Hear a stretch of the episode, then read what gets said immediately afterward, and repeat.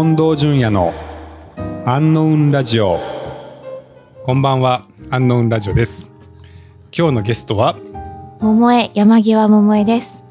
はい山際桃江さんですはい、ようこそようこそ。お邪魔いたします。はいえーっとまず今日の会場は、えーはいあのバークリプトの方ではい。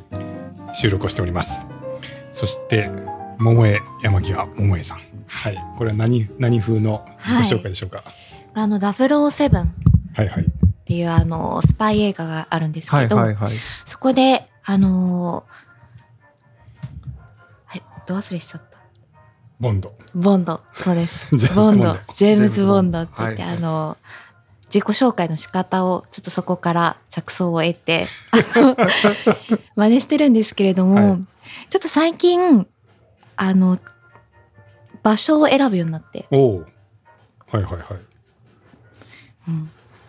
どういったところで、その、変えてるというか、選んでるんですか？そうです。なんかあのまあ自分の名前桃江っていう方をうん。強調したい時とか、そういった時はあのジェームズ・ボンド風に、うん。はい、ひな形を借りてはい。はい。やってるんですけど、はいなんかあの山際っていうこの名字が割と好きで、ううん。ん。そっちを押したいなっていう時は結構普通にもう山際ですみたいな感じなんですけど、あーあーそうなんですか。いやちょちょっと待ってくださいよ。そそもそもそのジェームズ・ボンド風っていうのが大丈夫？ついてくれてる？あの、はい。ネタはわかる？あそれ自体はわかります。はい、大丈夫です。あ大丈夫です。あそうですか。うん。そう分かってもらえます？大体いや分かってもらえないことの方が多い。で しかもなんかあんまり自己紹介の仕方についてこう突っ込まれることってなかなかない。あそうですか？あれ？うん。あ確かに。そうですかね。まあそうかもしれないね。うんうんはい、うん。うん。まあ一応あのそうですね「アンノウン」に前回滞在いただいた時にうん。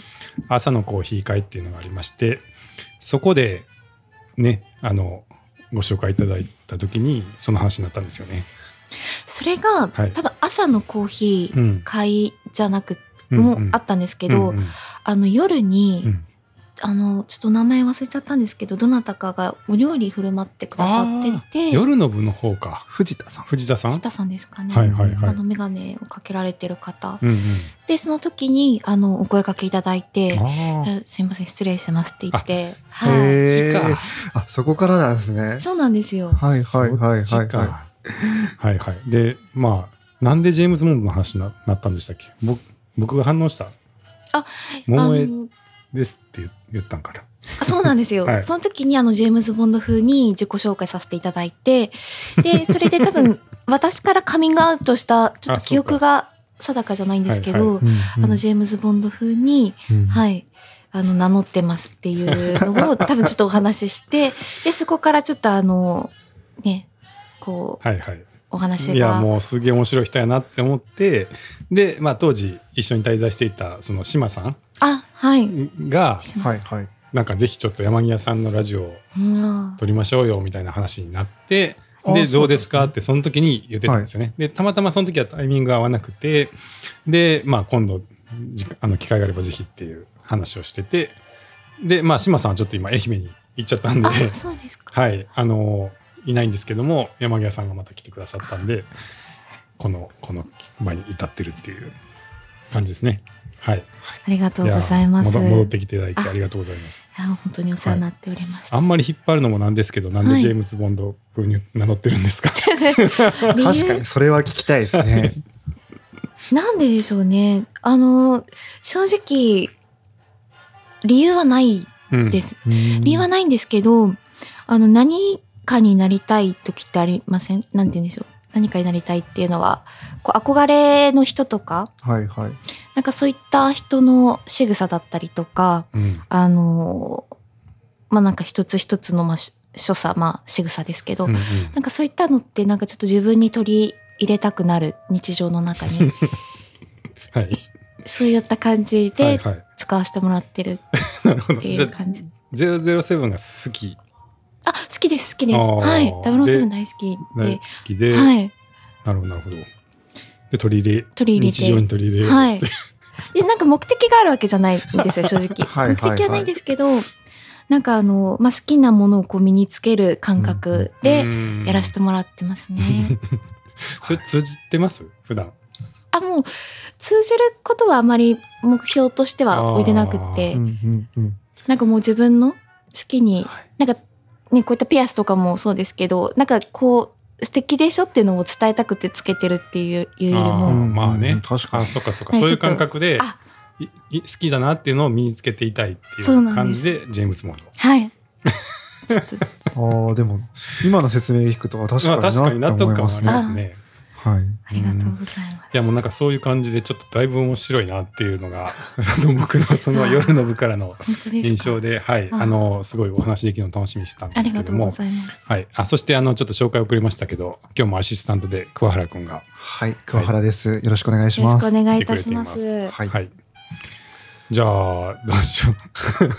あの、まあ、じゃあ、実はあんまり本当にね、あの、詳しくお話聞くの初めてって感じで、あの、なんですけど、まず、じゃあ、今回の滞在というか、アンノーンの滞在について教えていただいてもいいですか？あはい。はい。今回は何回目？今回多分ですね、三回目とかあ、なりそうですか。そうなんですねはいはいはい。はい。で、一回一回が結構あの長くというか一週間ぐらい、うんうん一週間前後、うんあの滞在させていただいてるっていうそういった感じですかね。はいはい。え、最初っていつ頃ですか？最初いつだったかしら？あの雪がまだ積もっていた時だったんですよね。冬。この前の冬ですか？だと思います。はい。前回近藤さんとかとお話しした時ではなくその前があるってことですか？はい。ほう。あじゃあ前回2回目だったんですねそうですそうです、おおそうか。でも1回目あんまり喋らなかったですね。おそらくお会いしてなくてはい。私ずっとその初回はこもりきってたかもしれないです、うんあーそうなん。期待値にはい。あ期待値がなんかいつもの部屋って感じなんですか？あはい。あそうなんですね。たまにちょっと変わった時があるんですけどはいはい。はいシングルの。へえあそんなに来ていただいて。えその最初はどういうきっかけだったんですか？最初のきっかけはあの去年あのプライベートというか、まあ、こ普通にプライベートなんですけど全部、うん。うんあの母と一緒に京都奈良旅行をしてでその時にもう京都に引き込まれてしまったですね。でまああのなんでしょう。仕事柄、まあ、割とこう放浪できるというか、うんうんうん。うんうんなので、まあ、これはいいなと思ってまた京都来たいなっていう思いで、はい。であの Google とかでコワーキング京あ京都コワーキングみたいな感じではいはい。こうサーチしてであのディスプレイをこう貸し出してくださるところってなかなかないんですよね。うん。まあね。あーなるほど。そうなんです、うんうんでそれが私すごくありがたくって、ううんうんでそれで、はい、予約させていただいたっていう。あそうなんですか。じゃあ決め手はディスプレイ。あそれはちょっとすみません。一つ 大きくあるんですけど。いや全然別にあ。悪い話じゃないんですけど。はい。でもあのそのサイトだったりとかのそはい。の雰囲気だったりとかもともと遊郭ってところをリノベーションされているっていうその歴史にもう根付いてるところがこうアップデートされている場所みたいなところが個人的に結構好きなコンセプトなのでうんうんあこれはもう素晴らしいなっていうところがもう後押しにはいはいはないりました。いやありがとうございます。あのはい、まあディスプレイもね結構、はいまああの僕たち結構 IT 系なんでもともとあはいまあ欲しいよねみたいな感じで、うんうんはうんい、であのハテナさんからはいはい。あのハテナってわかります？あ存じ上げてます。あそうですか。はいハテナに関係してるんですけど僕はちょっとはい。僕はちょっとっていうか消してるんですけどハテナっていう会社作った人間なんですけど、そうですか。はい。あそうなんですよ実は。そうであのはい、はいお世話になってもおさあらってるんですか？のユーザーとしてあ本当ですか？あそうなんですかねえー、はい何それ？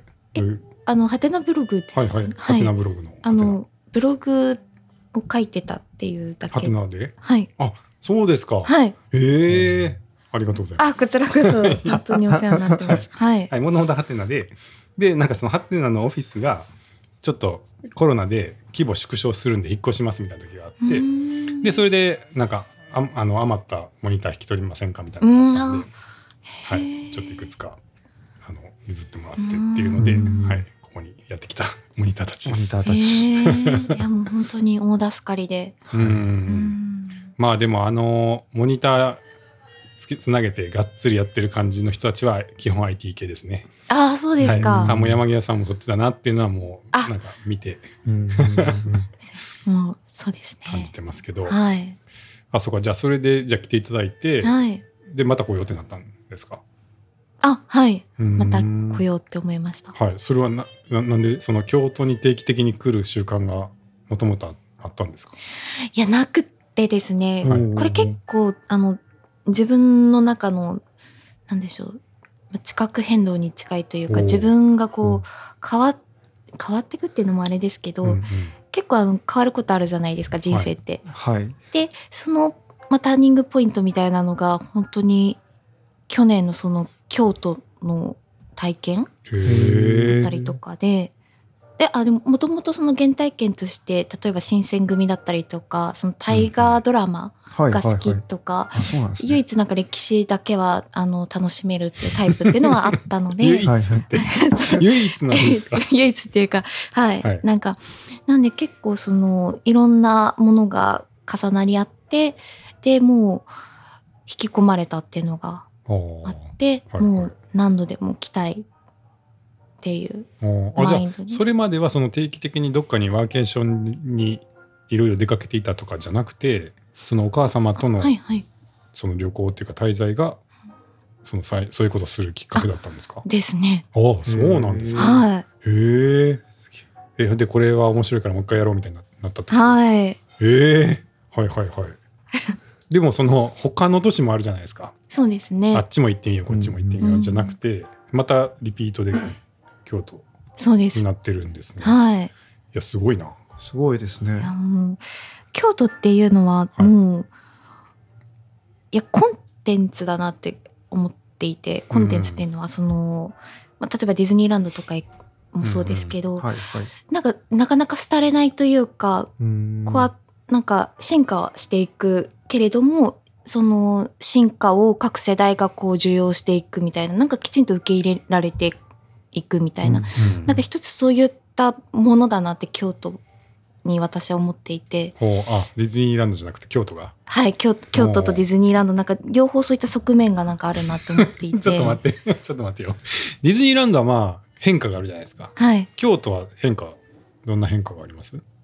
京都はうん。何でしょう、変化、まあ、なんか物理的な変化がきっとあるんですよね、うん。うん。新しい例えば商業施設だったりとか、うんうんあのねなんて言うんでしょう。まあおおしゃれって言ったらあれですけれどもなんかそういった新しいあのカフェだったりとか。うん。なのでなんかそういった新しいっていうものをなんかだんだんだんだんこうあどんどんどんどんとこうまといながら。うん。でもなんかちゃんとふ古いっていうか歴史も守っているっていうところはなんかあうん。のディズニーもおそらく一緒。ウォルト・ディズニーの思想だったり哲学っていうものをきちんと継承しながら新しいものを受容してこう新しい世代の人たちに取り入れていってもらう。うん。でもそこのウォルト・ディズニー自身の哲学だったり思想っていうなんかそういったものにも惹かれる人は一部いておそらくですけど、なんかそういったものを私は京都に持っているうんあ京都ごめんなんか偉そうなこと言っちゃったんですけどそのいやいやいやいや結構なんか深いところなんかハマってるんやなっていう。ハマっちゃってますね。あ。そうなんですね。でも、はい。え具体的にじゃあどういうどういうところに感じてるんですか？その滞在中とかはどどういうところに行く？何をされてるんですか、あのちょっとテーマ別はいなんですけどはいうん。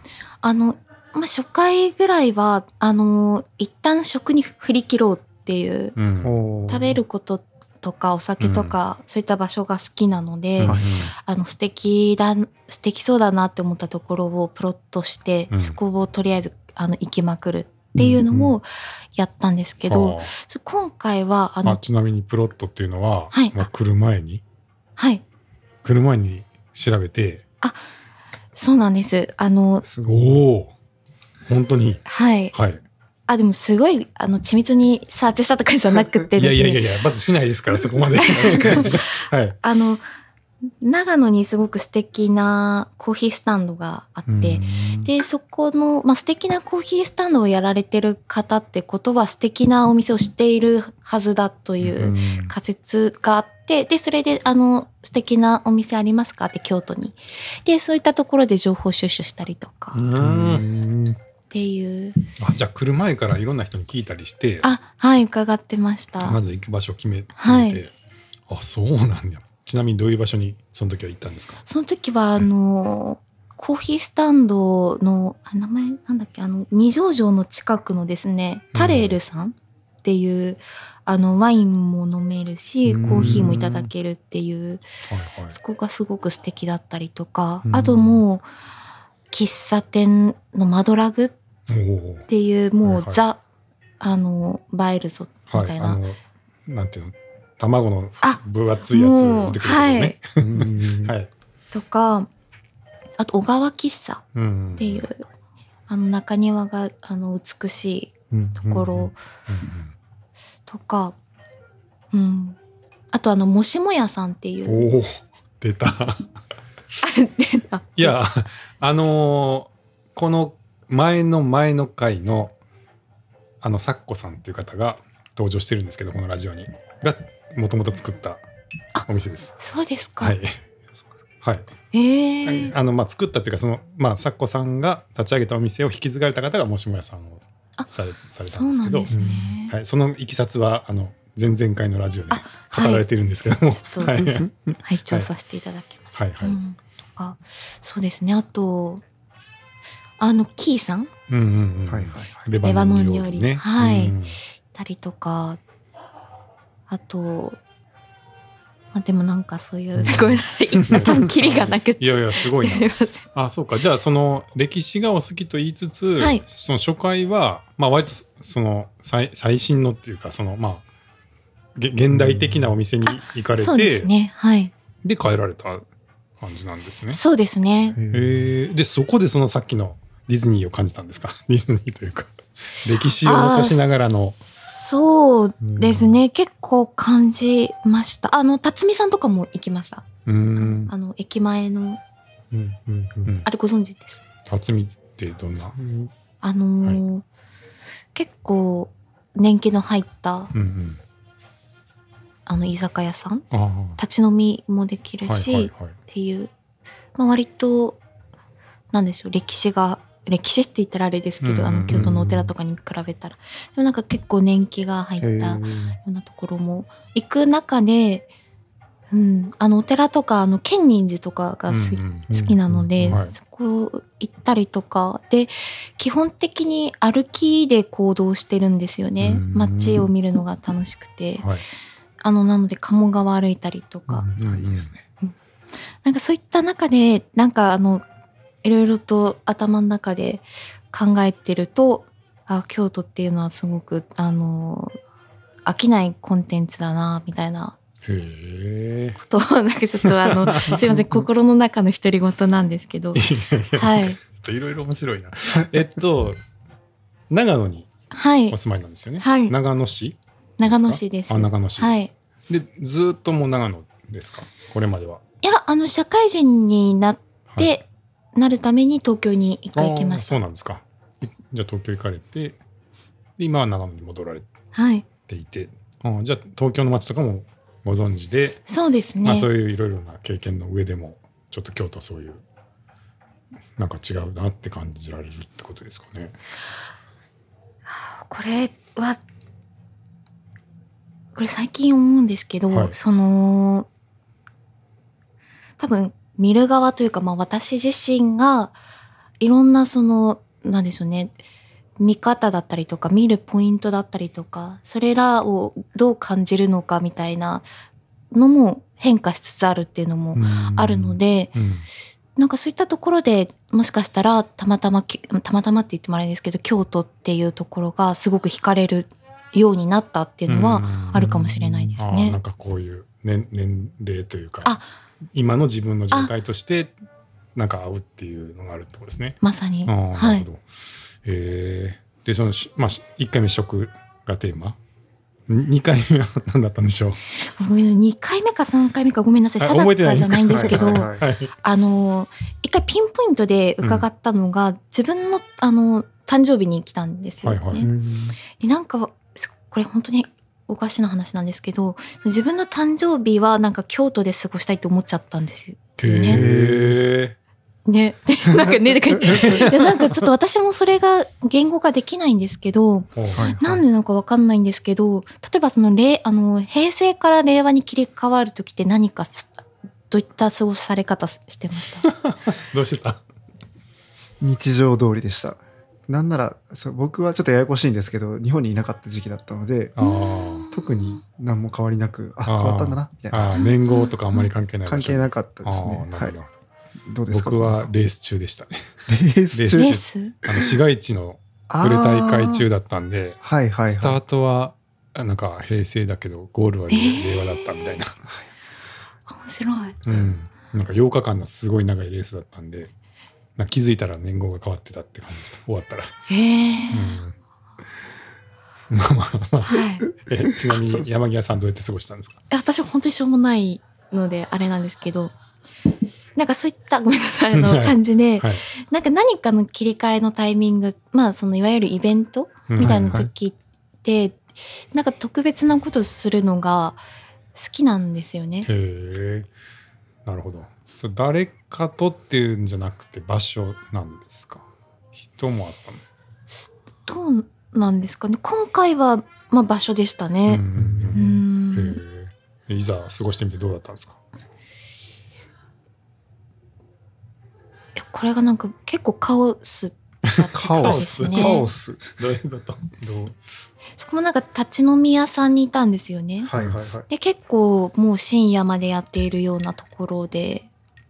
で何度か何度かって言っても23回ですけど伺ってたのであの私が訪ねたらこうなんかおってやってくださる感じなのででそれでわーわーお話ししてでたまたま居合わせた方々と一緒に誕生日を迎えてでなんかはい。でそこに京京都の居酒屋で、うん。あそうですそうです、なのでなんかイギリス人の方とかもいらっしゃって すごい多国籍な感じで、はいあの年をまた一つ重ねることができてでしかも京都でっていうのが、はいはい。なんか多分忘れられない。まあわかんないですけどね。これからあのもっと長生きしたらその層でね忘れちゃうこともあるかもしれないんですけど、なかなかインパクトあることですよ確かはい。いやもう本当に楽しかった。そうですね、うん。その周りにいた人は誕誕生日を迎えたっていうことはし知ってたんですか？あなんかはいすいませんなんかちょっと今日誕生日なんですとか自分で言っちゃって。あ じゃあ祝ってもらえて。はい。うーん。ありがたかったです。なかなかいい迎え方ですねそれは。はい嬉しかったですね。うーん。うん。はいはいはい。でそれでじゃあ来るようになって今回がじゃあ3回目そうですね多分うん3回目だとはいはい。今回のテーマは？今回はですねいうテーマですか？はいあの庭園をあの、まあ、テーマというか、はいはい。まあ、庭園というかうん。そのお庭ですね、うんをちょっとあの見たいなと思って、うん。平日はちょっと行けてないのであのなんともテーマとして置いていいのかちょっとあれなんですけど日曜日か土曜日うんに、あの庭園を見に行ったりとかして、はいはい。はい。へえ。またプロットしてきたんですねあしました。すごいな。えー、どどうです？どこ行かれたんですか？えっとですね、うん。えっと両側院っていうあの建仁寺の中にあるところの庭園と、うん。あとその近くにえっと神殿永元院でしたっけ、永元院。はい。あ永楽院かな？うーん。あの織田有楽うん。が開山したお寺。建仁寺の中ではなくて？あではないです。はあはあちょっと歩いたところのあの馬がうん。いるところ馬。馬がいるところ。馬が。すいません、あんまり詳しくないあです。競 競馬場ではないんですよねあそこって。あれ？あああの、祇園の馬券売り場ですか、あそうですそうですはいはいはいあの近く。そうなんですよあじゃあ、建仁寺のかなり近くですね。うんはいはい。あれは馬券売り場ですね。でそう 馬は多分一頭もいないと思います。全然した、うん想像した馬と全然違いました。そっちの馬かみたいな。そっちかと思って。まあそういう方々がいっぱいいますもんねあそこはね。そうなんです。ずっとそう思ってたんですけど、会社の方に、あそこの競馬場の近くにいいお庭があってってお話ししたら、うん。そこ競馬場ちゃうでって。あの京都の方で、はい。でおっしゃっててあそうだったんだって私ずっと想像してたんですよあの中に馬がいるんだって。だだいぶ狭ないですか、ね。馬が走るには。そうなんですよ。だからなんかうんこんなところで馬かって すいませんそう思ってたんですけど祇園に競馬場あったらちょっとびっくりしますね。いや本当に。うん。であそこのうん。隣、っていうかねかぶれん城が今度帝国ホテルにあそうでなるっていうのへでー。またちょっとねこれから面白くなるかな、楽しみですね。はいはい。うんうん、まあまあそれで。はい。で、その後に、あの、重森美玲庭園っていう、うんあれは吉田神社の近くですかね。そうですね。銀閣寺のちょっと手前ぐらいの、うんうん。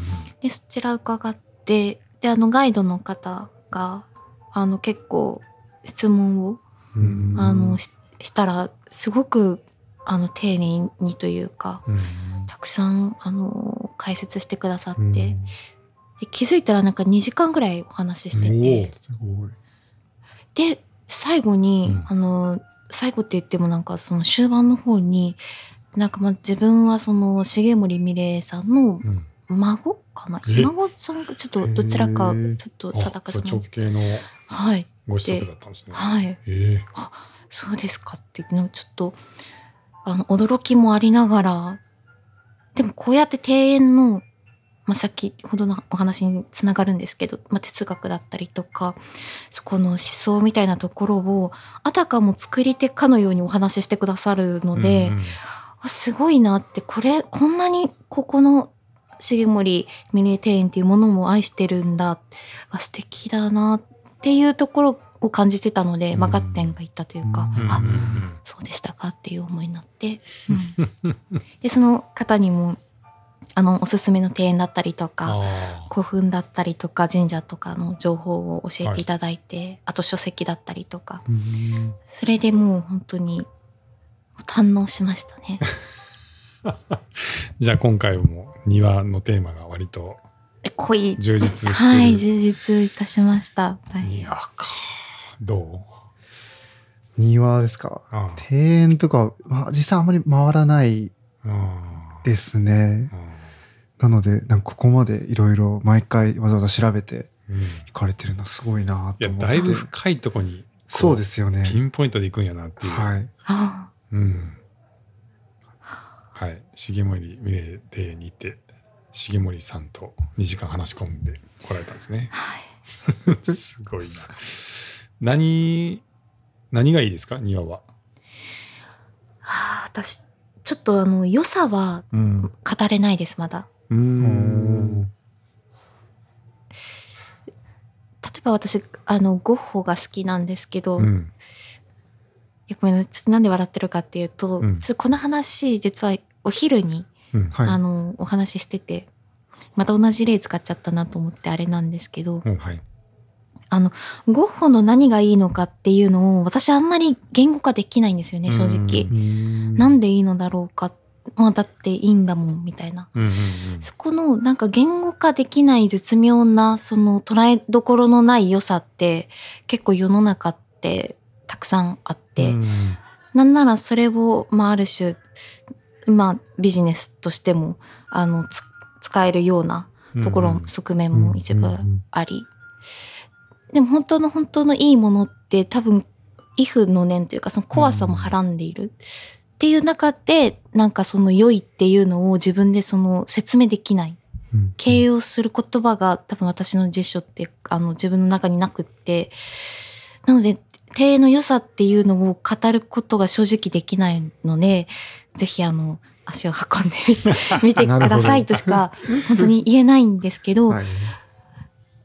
まあでもなんかやっぱその自然が好きですね。何より。うん。自然がもう本当に、まあ、す好きって言ったらじゃあどうして好きなのってお話になるかもしれないんですけどもうそれは本当に理由はないです、ただ生きてるからには自然があって、うん。っていうそ感じで庭が好きなるほど。感じですかね。いやでも結構わかわかわかったって言ったらちょっとあれかもしれないですけど。なんでしょねう。はい。難しいんですよね。うん。その言葉っていうのが。はい。なんで昔からですか？庭が好きなのは。え庭は本当に最近です。うーんうん。なるほどね。自然はもうずっと好きですかね。ん。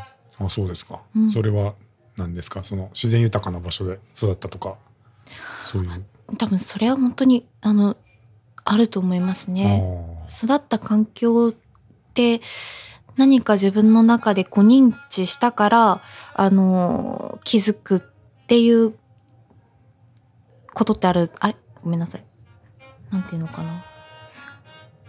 まあその小さい時にどこにいたかっていうのは結構大事だなと思っていて、うんで私ガールスカートにあの入ってた時があって。はいはい。でその時にお寺行かせてもらったり、うん。お掃除させてもらったり座禅組ませてもらったり、お茶いただいたりであのキャンプしたりっていう、はいはい。なんかありとあらゆるなんかそういう、まあ、身体性を伴うような、あの活動をさせてもらってで気づいたらなんかあの自然っているじゃないですか。うん。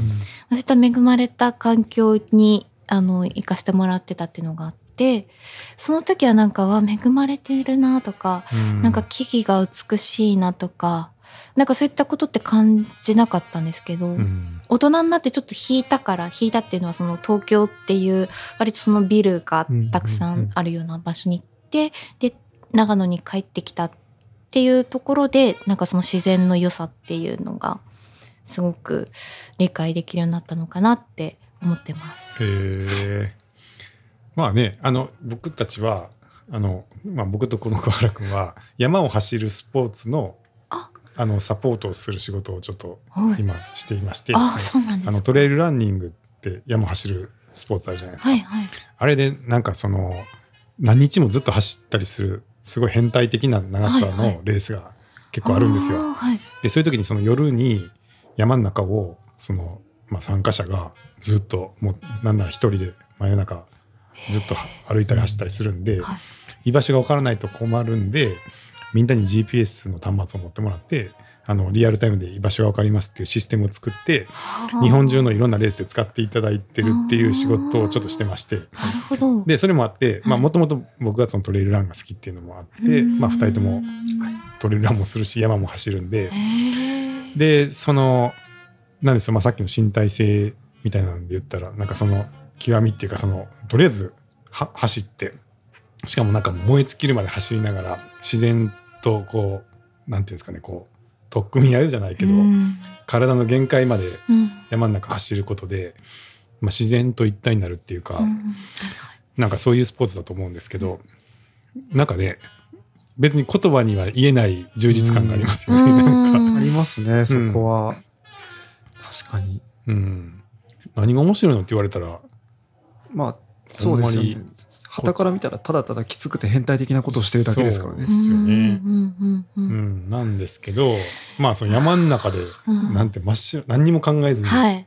なんかもう全部出し切って走ったりすると、まあ、無条件に気持ちがいいっていうかいや気持ちいいでしょうね。っていうことをやってるんで。おっしゃる意味がよくわかります。あはい、ええあちょっと興味が興味っていう気になりますねそのあ気になりますか、はいはいはいはい山にお連れしましょうか。はいえ なんかすごい興味津々ですね。うへんえうんぜひ。うんありがとうございます。はいはい。まあ、僕もい一時そのインターネットの仕事もしてたし東京に行ったりとかもしてたんですけど なんかその反動かどうかわかんないですけどなんか15年ぐらいインターネットの仕事してちょっと時間ができたんで急に山に行き始めてもともと山が好きで、はい、高校とかもワンダーフォーゲル部だったりとかうーん山登りしてたんですけど、うんうんまあその IT の仕事してたらずっとパソコン向かって毎日ビルの中で仕事するみたいな感じだったんで、一回そっちにこう振り切ってたんですけどなんか反応なんか めちゃくちゃ山を走ってた時期があります。うん。いやなんかはい。すごいあのー私もまあそのインターネットインターネットうん。がその IT と接続する仕事接続っていうかまあつながってる仕事をしてるので、なんかそのいきなり山行きたくなったりとか、うん。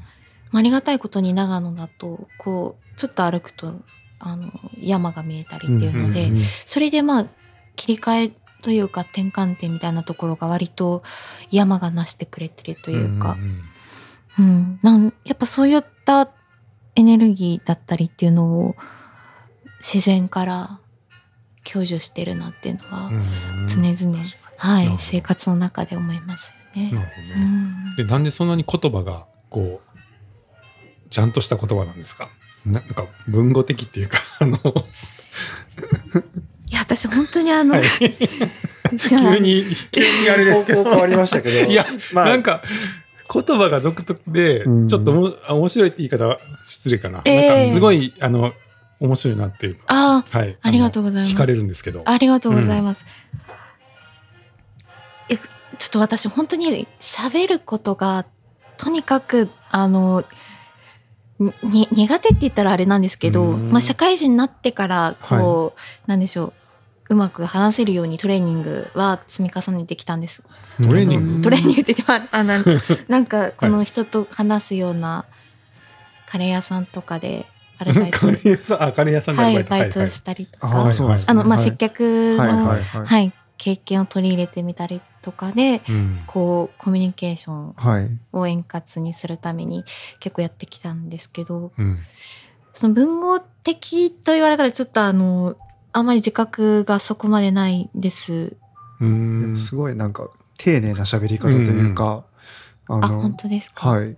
すごいなんかなんて言うんですかね、まあ、表現としてすごいてめっちゃ丁寧だなっていうのは、か今日まあ今日初めてお話ししますけどすごい思っててどっからこれは来てるんだろうっていうのはあ思ってた？思ってます。ねえ思うよね、はいあ本当ってですか？思いますけどなんかはい LISTEN でね文字起こししたらなんかちゃんとちゃんと書き言葉の文章になりそうな、あ多分誰よりも一番綺麗な言葉で文字起こしされるなっていう感じはします。はい。うんうんえーなんでえーあそうですか。はいありがとうございます。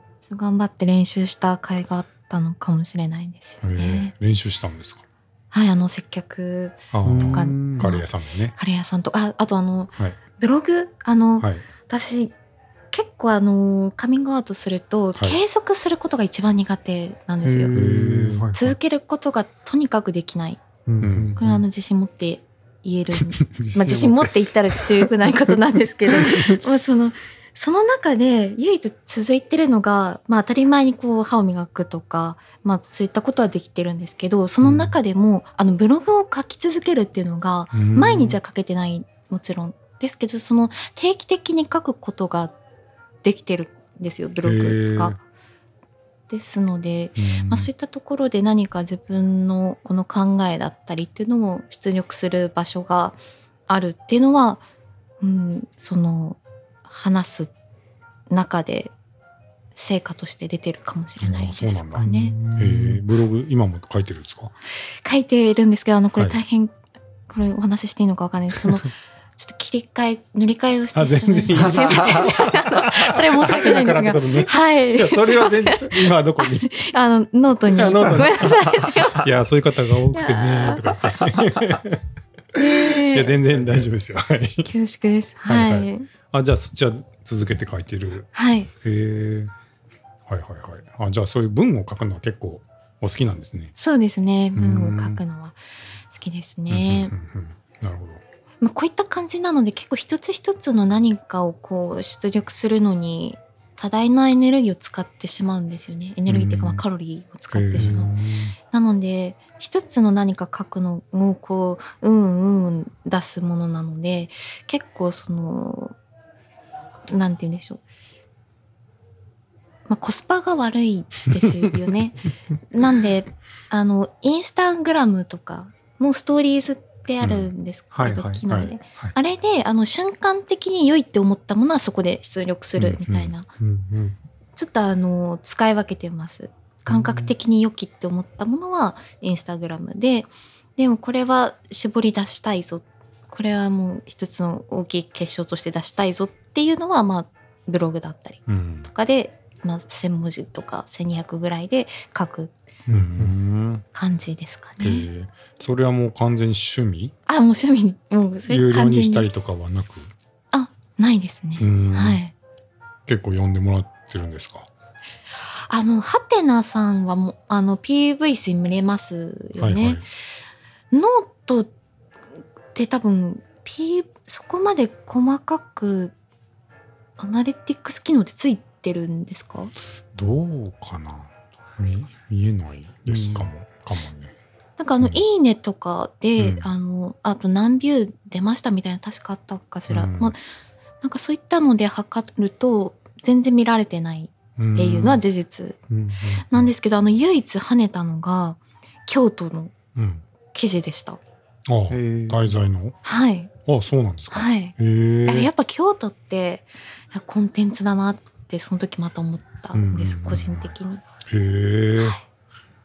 跳ねたってのはどうどういうふうに？なんか「いいね」が他のものよりも圧倒的に多くて。なんかそのメールで通知が来るんですよね「いいね」がつきましたって。そして気づいたらなんか結構結構って言ってもそんな3桁とかじゃないんですけどね。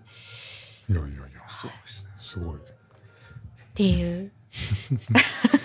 なるほどなるほど、はい。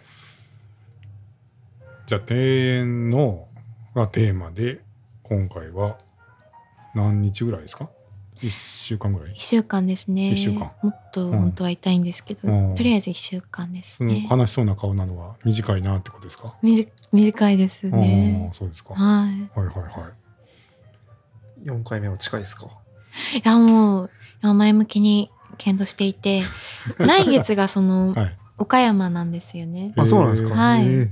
なので、まあ、8月はお盆でまああの長野で少しねお盆のいろいろ過ごしてからまた京都っていうのもありかなと。うんうん。はい。もっと伸ばせなかったんですか？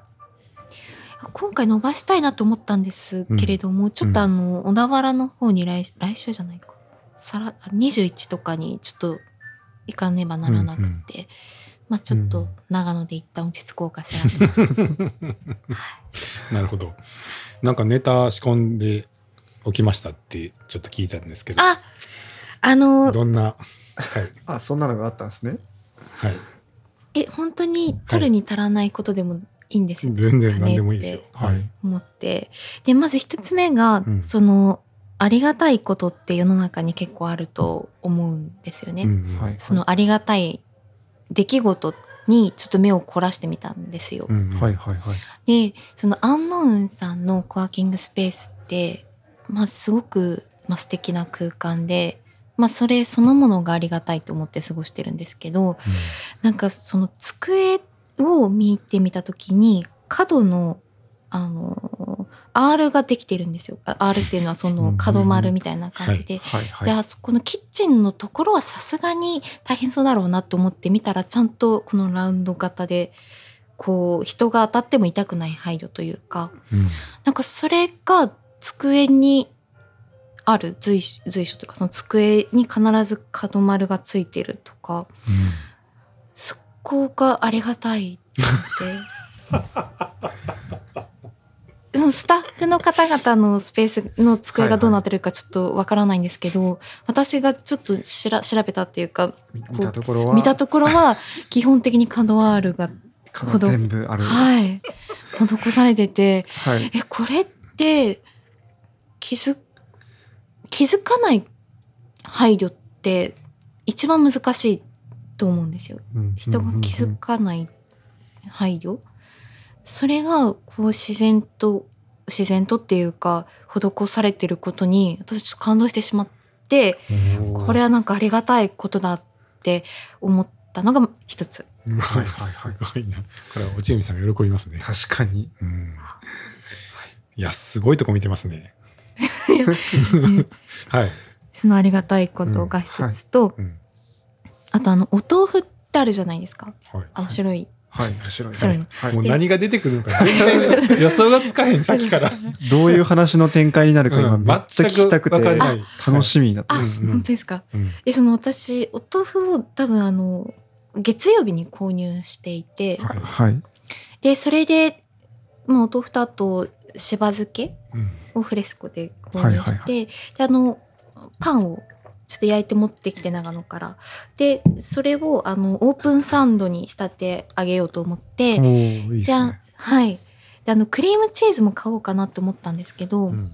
まあなんか1週間でクリームチーズ食べられるかなってちょっと不安だったので無駄にしたくなくて、まあお豆腐だったらまあ白いし割とテクスチャーも似てるので。テクスチャ。ーまあなんかいけるかしら。と思って、はいはいはい。でそのしば漬けの酸味とかもはい。交わったら、なんかちょっと想像したらなんかすごく美味しそうなものができるなと思って、でうん。トライしたら、まあ、美味しくって。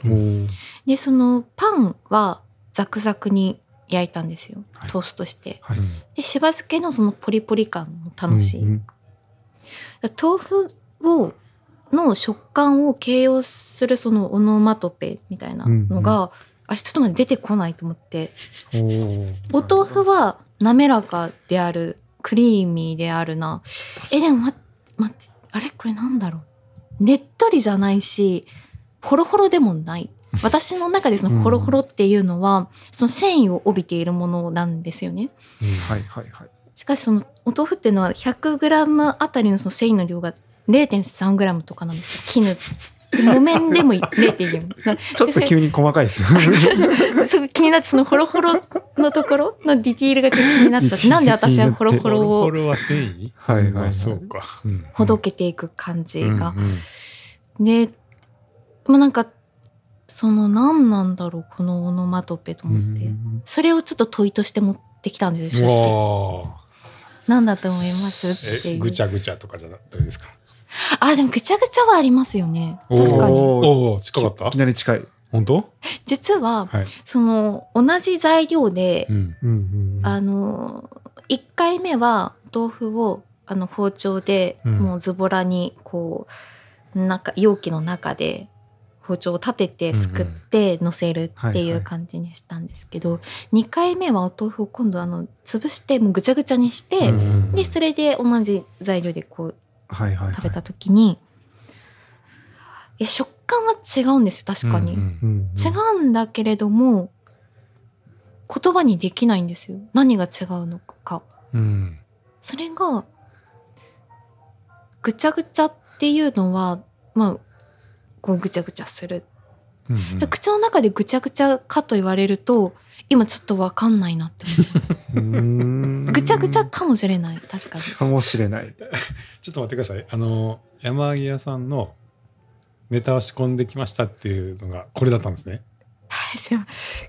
これだ豆腐のとオノマトペ。はい。おお面白でも言葉が好きなんですよね多分。いや、それはありますね。言葉の感度がすごいんじゃないかな、うんネタってそれかみたいに。な、うん。はい。いやいやいやいやいやどうどうです？いや、そうですね。一つ一つの言葉に対して、はい。なんだろう。何か意味があるんだな、みたいなとこは感じます、そうですよね、はい。うん、言葉の扱い方が、まあ、丁寧とか、うん。まあ、すごい多分感度が高い。うん。んじゃないかと思うんですけどすいません話をそらしてどうどうしますか？豆腐はどう豆腐のそしっとりとかそういうのでもないんですか？しっとりっていうのがはい。あこれ本当に捉え方次第だと思うんですよね。全てにおいてなんですけど、はいはいはい。こんなこと言ったら元も子もないんですけど。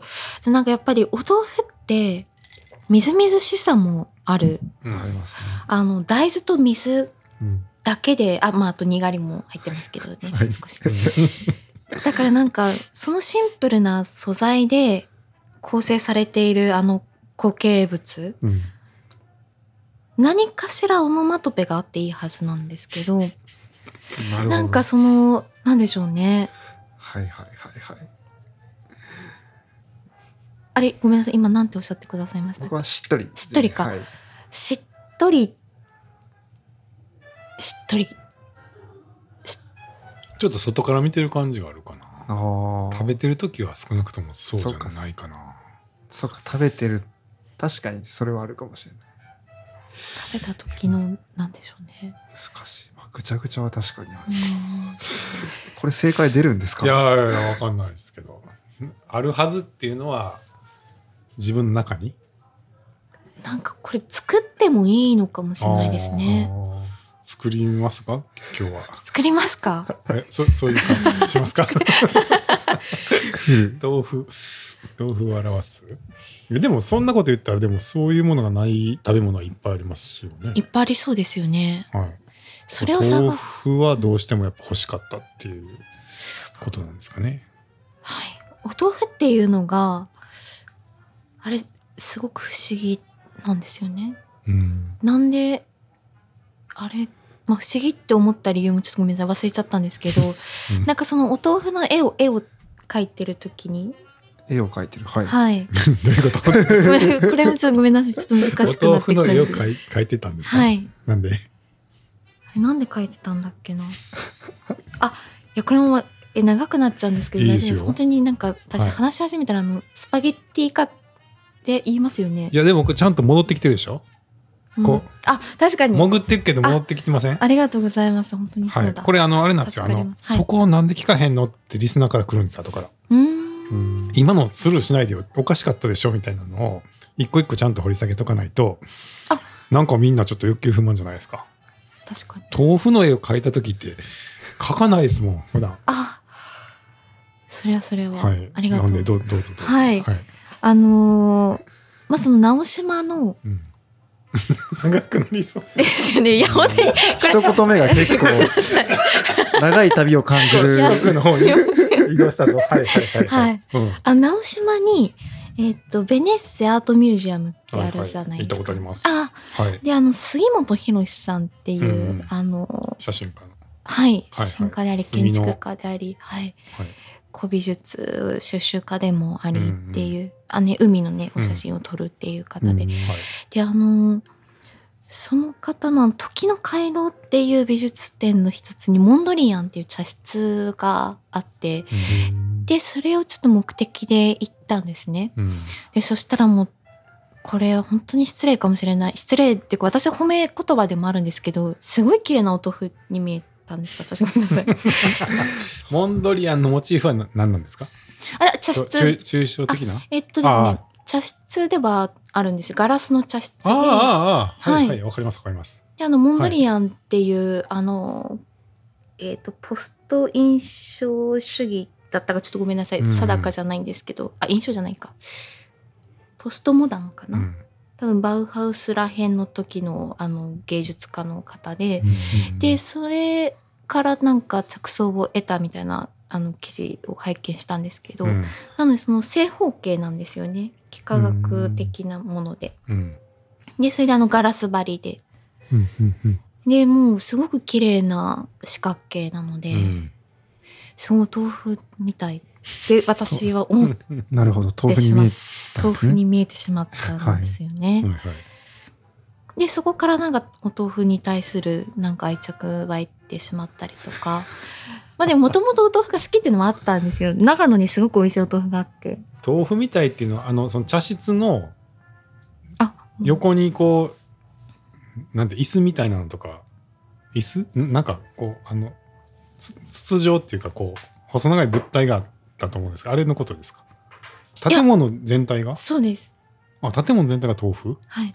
あじゃあ僕が思ってるガラスの茶室とは違うんかな？あの今その京セラ美術館にあるガラスの茶室ではない？え京セラにもあるんですか？あ違うんかな？いや多分そうかも旅してるのであのモンドリアンって。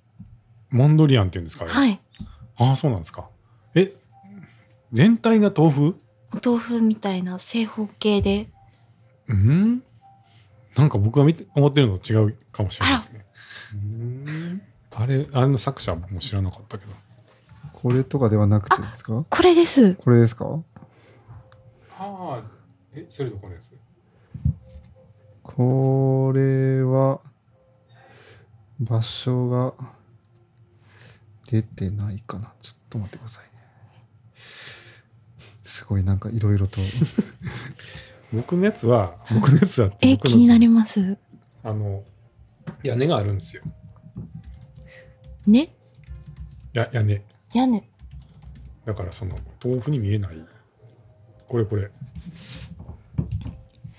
ガラスの茶室。これはあの少蓮院ってあのき東山の上の将軍塚っていうところのお寺のえその境内にあってねばいや今あるかな。ででそのこのこれは豆腐には見えないけどここの椅子みたいな。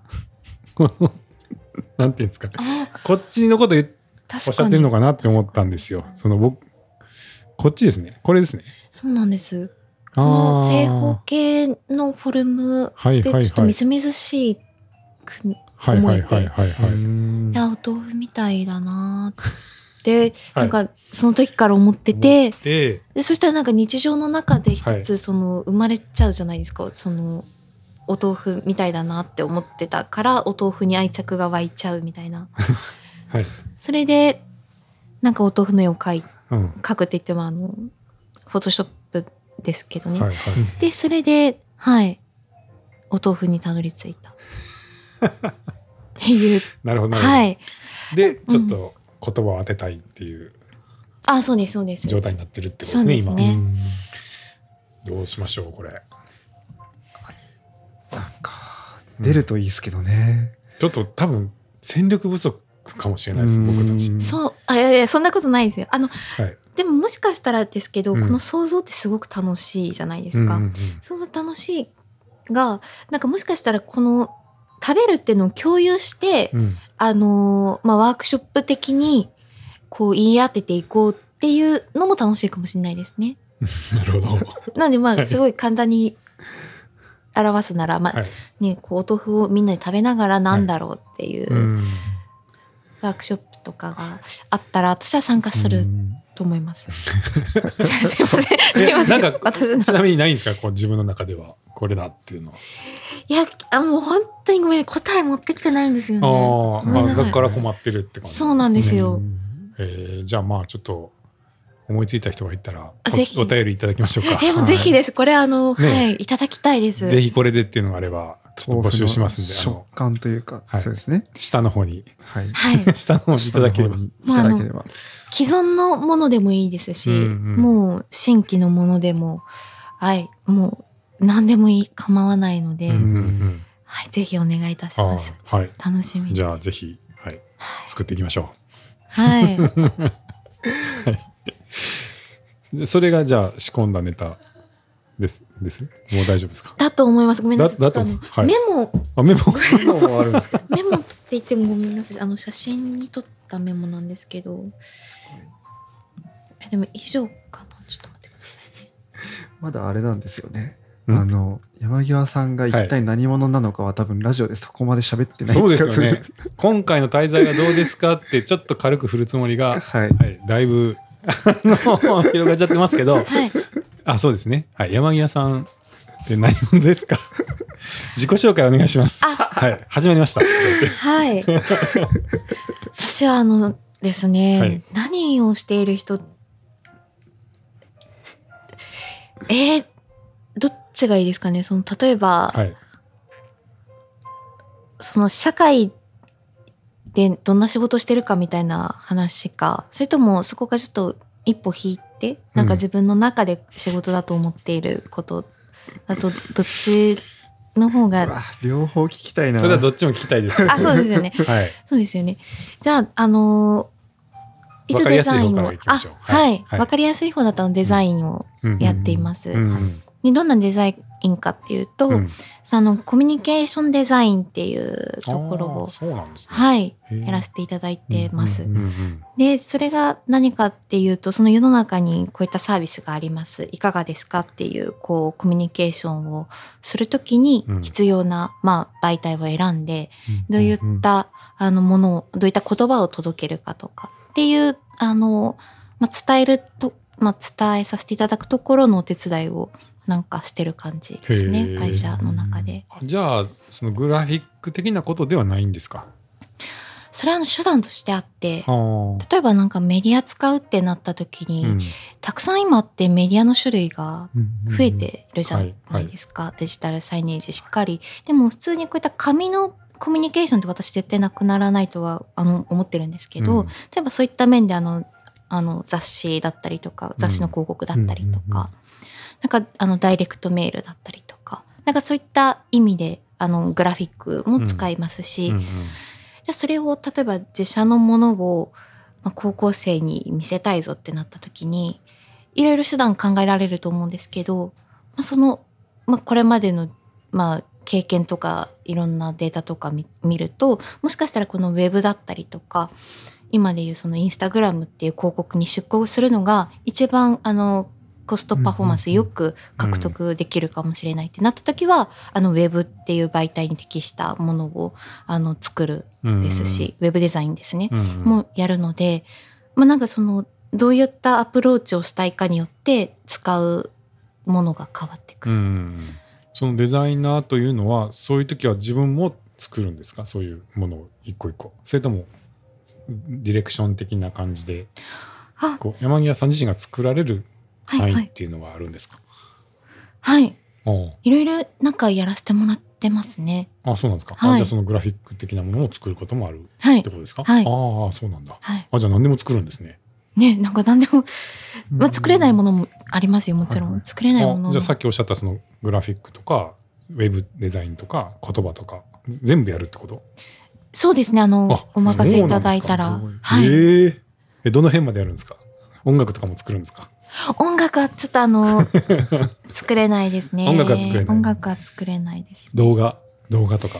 動画はそうですね。ちょっとだけ編集する程度ですけど。ああそういうのもやる。でもあの、い。メインではないですね。あくまでもなんかサブで必要だったら作る、うーうん。ん、音声は？作あ音声はやらない。作らないです。あそうです作れないです。あ作れない？はい。喋るのは面白いですよ。あね。ねとか言って。そうです、まあ、基本的にまああの動かないものでうんうん。コミュニケーションは今してますかね。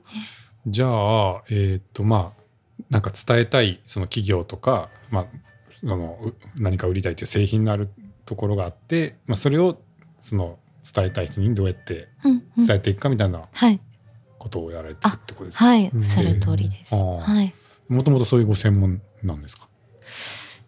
いやこれもですねなかなかおも、個人的に面白いなって思ってるのが、うん。私デザイナーになりたいって思ったことがなかったんですよ。ううーん。はい。それなんかなってたっていう 感じ。ですよね。ですね。うん。もうちょっと詳しく。詳しく。どうえー。どうやってなっていったんですか、はい。それは今のその職に。これはえーっとどうやってなってたかっていうとその3つのえーっと経験のあり方があってうん。一つが独学です。ね。はいうんはい。はい。で二つ目が実務。うん。で3つ目が専門学校。うん。うん。まあ なんか、まあ、学びって言えば全部一緒なんですけど、うん。まあ、この3つのチャンネルとして私は見てて。うん。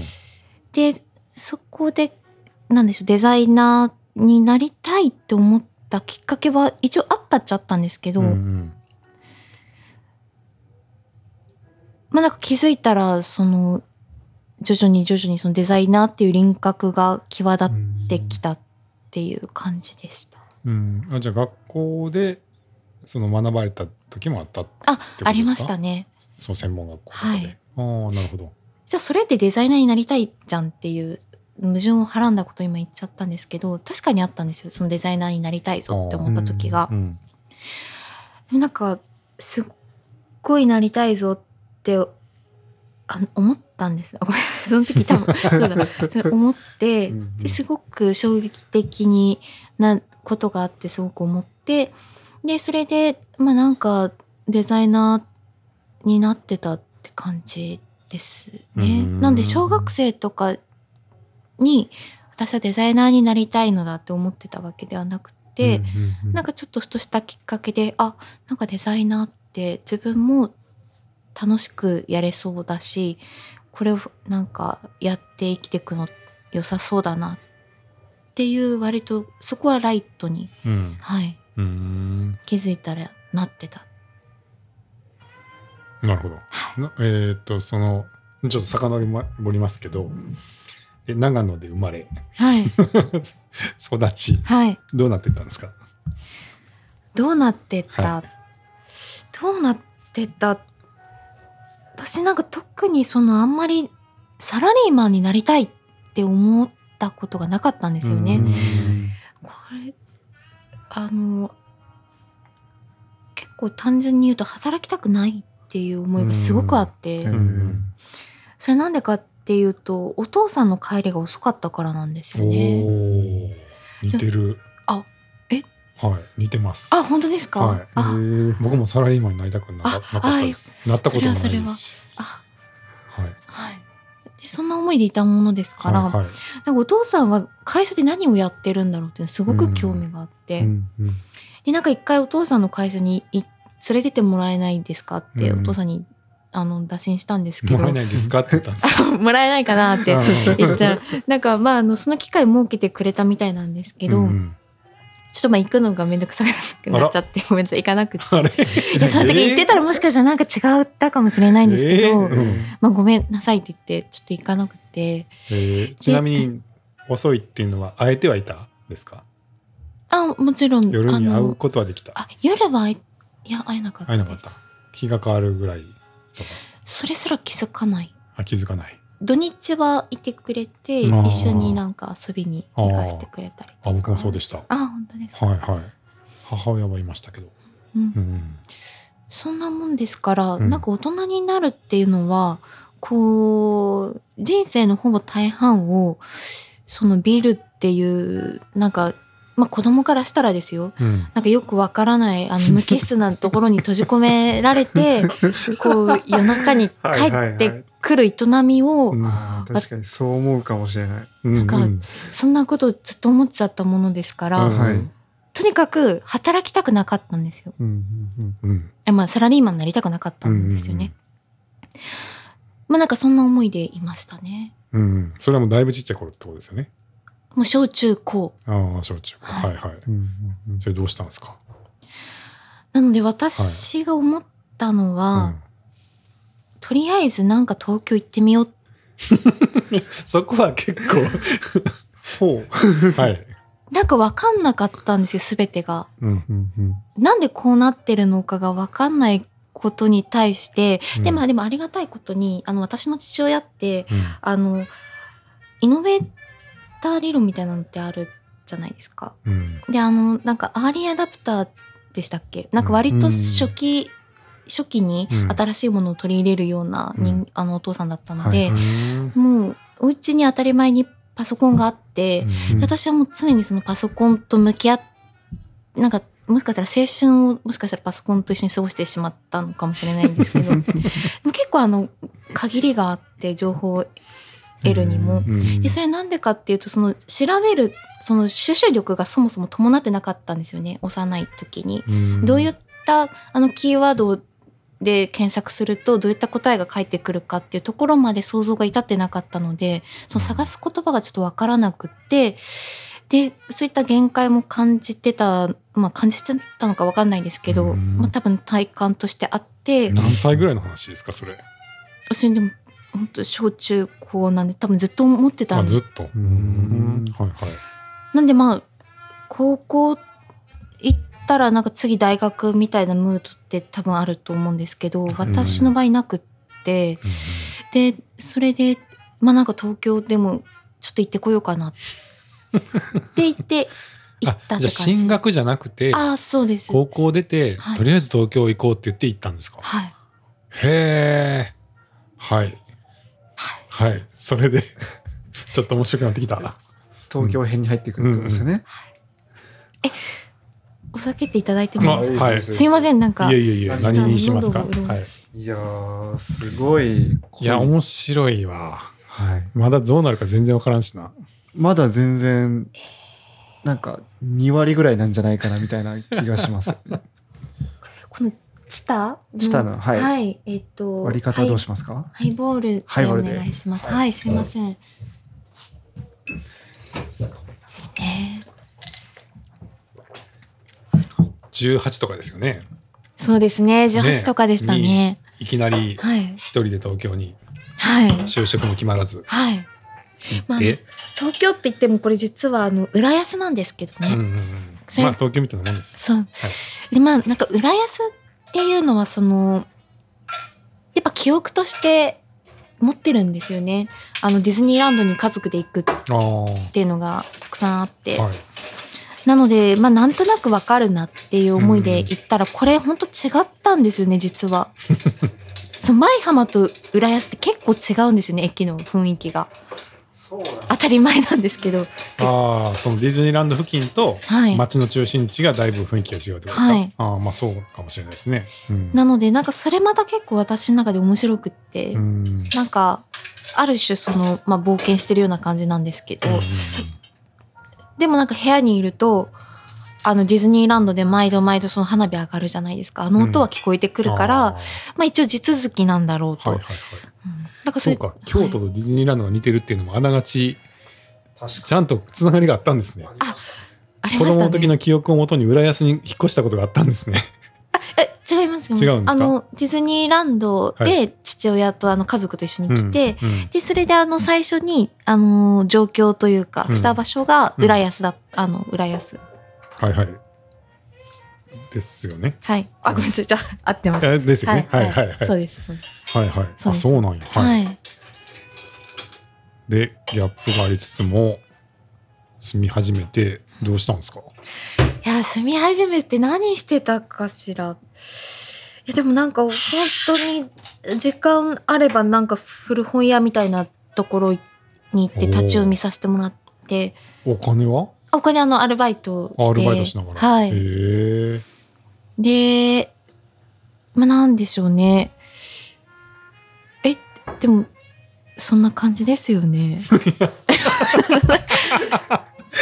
いやーでででもなんかとにかく今に至る変化がだんだんあるわけじゃないですか。ありました。で、うん。あったのが、うん。ありがとうございます。頂戴します。あったのが、その、IT 系の会社のアルバイトを始めたんですよ、今度は。うんうんうんで、当時はその飲食店で、あの、カレーだったりとか、スープ屋さんでアルバイトしてたんですけど、うんなんかふとした時に、土日休みがいいなってごめんなさい。本当にこれ怠惰な話で 申し訳ない。そもそもしかもなんか、いや、し社会人の友人が圧倒的に多かったため、はいはいはいあの、予定合わせるって言ってもその土日になるんですよね。サラリーマンになななってきたんですね。そうなんですよ。これ多分社会人っていうのはその、ね、どうしても土日休みうんなるんだと、うんうんまあその、飲食店とかじゃない方だと。うんうん、なんで、まあ、そういったところがいいなっていう割と安直なんですよねそこのきっかけが。うんうん。でそれであれ時系列合ってるかな。そうですね。でそれであのシステム系のところに行かせていただいて。システム系。はい、はいはい。まあ SARS ですけど、はいはいはい。SARS でなんかあの名刺管理をしてるようなところで,、はいはい。で私それがすごくずっと高校生の時に不思議だったんですよ。CM で流れてくるんですけど これなんで名刺管理でなぜゆえにそのマネタイズっていうかその収益になるのかが分からなくって、うん。だって名刺管理してるだけじゃないですか言ってしまえば、うんうん。で名刺管理自分でできるし、うん。なぜそれがその重要であるのかそれでサービスって成り立つのか、うん。本当に分からなすぎてうん。分からなかった企業だったのもあって、マイナビでこう見てた時に、うん。私ちょっと分かんないから行ってみようって思って。はいでそれではいあのアルバイトの面接行って、はい。でそれであ「よろしくお願いします」って言って、うん。あの配属というか、ははい。い雇っていただいて。その時はどういう職種で？それはあのマーケティングですね、はいはいはい。マーケティングであのオフラインのイベントで、うん。あの会社のサービスをご説明しながらリードをこう獲得するみたいな、うん。でそこのあの司会司会じゃないあまあ、司会もちょっと一部やったんですけどこんなんで司会司会って言っても今日はこんな感じですぐらいですけど。でなんか はいはい。はい、それであのー名簿でこう来場者のチェックしたりとか、うん。あとサイトのあの情報更新したりとか、うんあの名刺の獲得をあの展示会とか行って名刺交換をしたりとか,、うん。なんかそういったところで学ばせていただきながら。でちょっとあのカメラが好きだったんですよね。うん。でそれでじゃあ山際さんあのエヴァンジェリストっていうその、まあ、自社のサービスを啓蒙するみたいなので、うん。セミナーをやってる人のことをエヴァンジェリストみたいな感じでなんか言ってたんですけど、うん。その会社では。その人の写プロフィール写真撮ってくれないかっていうふうに、はいはい。はいあの言われたのであじゃあそれはぜひって言って撮らせていただいてでそれをあのウェブ上にこうアップロードしたりとか、うん。導入事例のあの流し込みだったりとか、うんあのムーバブルタイプとかでいろいろと更新作業をするみたいなのをあのやらせていただいてでそれでそこのたまたまお隣の席の方がデザイナーで でそれであ職場の隣の席ってことね。はいそうですはい。職場の。はい。でそれであのいこう教えていただきながら、うん。あの CSS だったり HTML だったりっていうのを、うんはい朝活って言ってなんかねうん教えてくださってはいはい。これ随分面白いなと思ったのおとーあと私これ随分面白かったんですか？面白かった ?HTML と CSS が？はいへえ。はいはい。まあ嫌になる人が多いやつですね。そうですよね。はい。わけわからん。なんでこんな2個も更新せなあかんねんみたいなとか。あもう本当にあの最初面白かったですけどだんだん、うんあの順調に嫌いになったんですよああ、そうですか。は なんや。はいはいはい。でもなんかそれなんで面白いかって思ったかっていうと、うんその小中高の時に大体パソコンと一緒にいたので、なんかそのサイトを運営してたんですよね。でその時にあの、まあ、結構簡単に HTML でサイトって作れたのでうんなんかコピペみたいな感じでやってたっていうのもあって、うんあなるほどこれってこういったことだったんだっていうある種その原理原則みたいなものを教えていただいたので、うん。なんかちゃんとこういったルールがあるからこうなるんだなっていうところの仕組みを知ったから多分面白かったどなるほどのかもしれないですね。へえあじゃあその辺からまあデザイナーのちょっと道というかあそうですね。が始まっていった、はい。ああなるほどね。でそこで、はい。いやあの山際さんはその、まあ、なんか契約社員だか正社員になるとうん。いいのではっていただいて あのデザイナーのはいはい。師匠みたいな方に、はいでそれはあそれは随分いいなって思って それ。サラリーマン家だったんそうなんですよ。でそれなぜいいかと思ったかっていうと、うん。なんかその第一に自分が主語ではなくてなんかその親がもしかしたら安心するかもしれないぞっていうのでうん。まあなんかそれはいいぞとうん思って。うん。でそれでなんかじゃあぜひっていうので、うんお話しいただいたんですけど、うんそのクリエイティブディレクターの方がいらっしゃって、うんでなんかその方のフィードバックがなんか山際さんはその卵ですらないっていうその なかなか厳しい。おーで私その言葉がすごくあの、なんだろう自分をこう駆動させるエネルギーになってはいあじゃあなんかちょっと卵にまずはなってみようかしら。でその卵になるためには、うん。まあ、その専門的なところをもうちょっとストックせねばならんなと思って、うん。専門学校あの社会人の専門学校にじゃあ行こうかしら。うん。でい行きたいなと思ったんですけど、まあ、うん行くんですけど実際。うん。そのシフトの兼ね合いとかであんまりあの融通が効かないというか、うん。その時給もそこまで高くなくってそこの会社が。うんでそうなるとなんかもうちょっと融通融通っていうかそのフレキシブルに動けるところがいいなと思って次あの違う今度は C2C のあのアプリの方のあのマーケティング系のはい。まあこれまたアルバイトですけどうんあのウェブデザインで、うん。はい。雇用していただいて。でそれがあのメディアなんですけど結構あのキュレーション系のアプリでうん。私結構その常々情報っていうものに対して違和感を感じてる時があったのでこれなんかちょっと面白いなと思ってそこに行かせてもらって、うんでそこで専門学校通いながらやって、はい。あなるほど。すいません終わり。結構ねいやいやいや。私の話なかなか句点つけるのが大変なんですよね。なんかないろいろと長いので。はいはい。はい。全然大丈夫ですよ。はい。句点いらないいらないとか聞けばいいんであ。はい。えじゃあその何何でしたっけ？キュレーションのアプリの会社でデザイナーにななった？んですか？それがまあ捉え方次第なんですけど、はい。はい。まあ、デザイナーをどう定義するかなんですけどね、うん。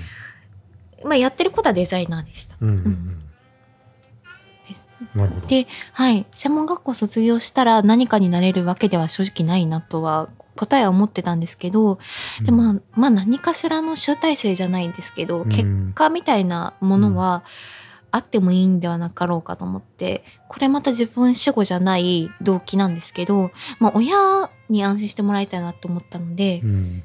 まあ、なんか就職しようと思ったんですよね、まあ、就職、うん。あの正社員っていう意味で、はい。うんで今度は正社員になりました。あそうなんですね、はい。でもその卵のとこじゃなかったんですね。じゃなかったんですよね。ね卵になろうって思ったけど卵になったぞっていうのはなかったんですねその言ってきた人に、なんかあの卵ってうん、いろいろあるなって思う。ごめんなさい。いろいろありそうですね。いろいろあってうん。はい。でその卵の選別してるとこ行ったことないのでちょっとわかんないんですが基本的に卵って鶏卵。うんうん じゃないです。かごめんなさい。はい。はい。で多分そこの会社って鶏卵を前提として卵を選別してたからなんかデザイナーの話ですよね。あです。ごめんなさい。だからなんかその鶏卵はい。を見ているうんところじゃなくてもいいかなって思ったんですよ。形の違う卵とかをはい、例えばうずらの卵でもいいですし、ダチョウの卵でもアヒルの卵でもまあなんかいろいろな卵が世の中たくさんあるので、うん。なんかどこの卵を見ているかっていうので、うん。なんか違う工場工場って言ったらまあ工場ですけど、ね、でもいいのかなと思ってでそれではいあのちょっと変えちゃ変えちゃったっていうかうん。そこの鶏卵になることは諦諦めちゃいましたでね。何の卵になったんですか？あ今ですか？いやその時。その時その時はなんかあのうーんこういう卵になりたいぞとは思わなかったですね。とりあえずなんかあのちょっとそこのまあ親親って言ったらあれですけどどうしても主語を外に置きがちだったのでなんか安心させるためにみたいな感じでまあ正社員になれたらいいかなっていうモチベーションになっちゃ、まあ、なっていて、うんまあ、無事正社員にななりましたと。うんで正社員にななったもののあなったもののっていうか、まあ、なってよかったなって思ってるんですけど、その安定した収入が得られるので、あとまあその社会に出出た時にここの会社で勤めてますうんとか言えますから、うんだけどなんかあのやってたことはえあその雇用してもらったところはなんかジムだったんですよね。うん。営業ジム。うんうん。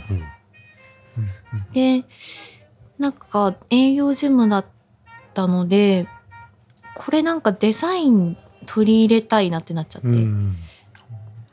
一つの資料にしろこれってなんかデザインが入る余地が多分にあるな、うんというかなんかすごいデザインできる場所がたくさんあって、うんでなんかすごい楽しくて、うん。でそしたらなんかあのマーケティングの方に行かせていただくようになって、うん。でなんかそれでまあいろいろあってなんか今に。ごめちゃ めちゃくちゃはしょった。最後すごいはしょった。最後え？できました。え？本当そんな感じなんですよね。え今も。ううその会社ってことですか？じゃもう今違います。ああそれは違うんですか、うん。結構じゃあはい。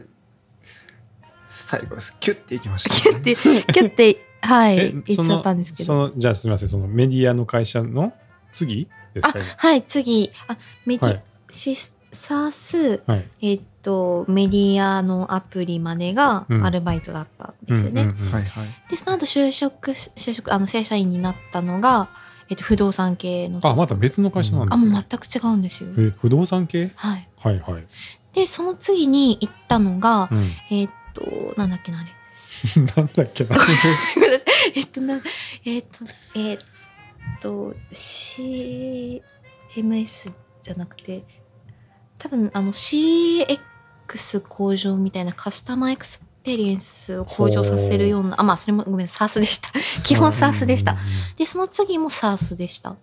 何社行ってるんですか？ね。なんか私結構本当にプラプラしちゃってて、なんであの継続ができない。あそこが急に帰ってくるんですね。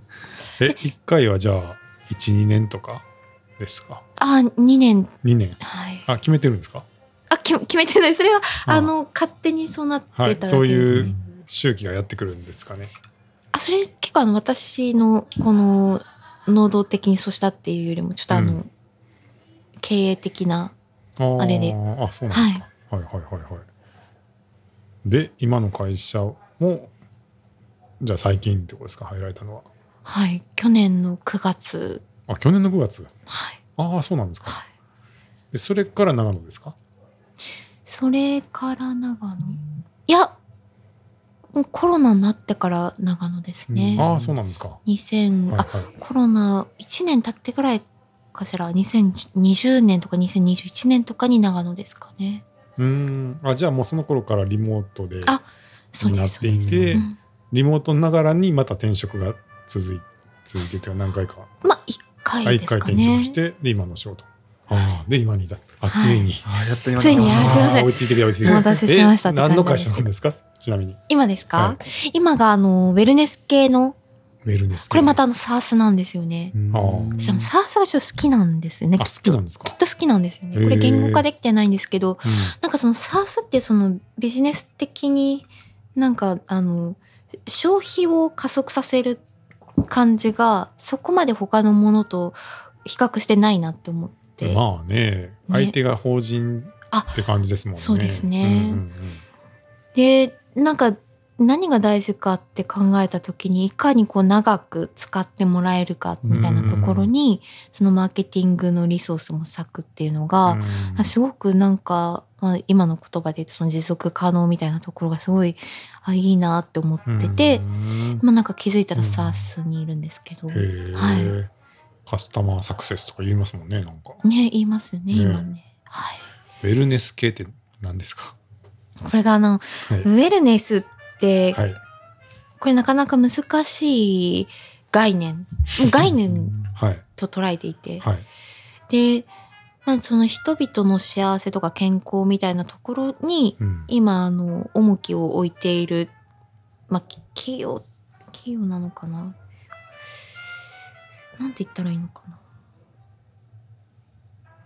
すごい平たくサービスのことを説明すると、はい。あのフィットネスとかうん。あのそういった体を動かすアクティビティを行える箱とか施設とか公共もそうですけどそういったところの予約管理決済っていうのをすべてあのオンラインでできますよっていう、はい、システムムを、あまあ、サービスを提供していて。あそうなんですね。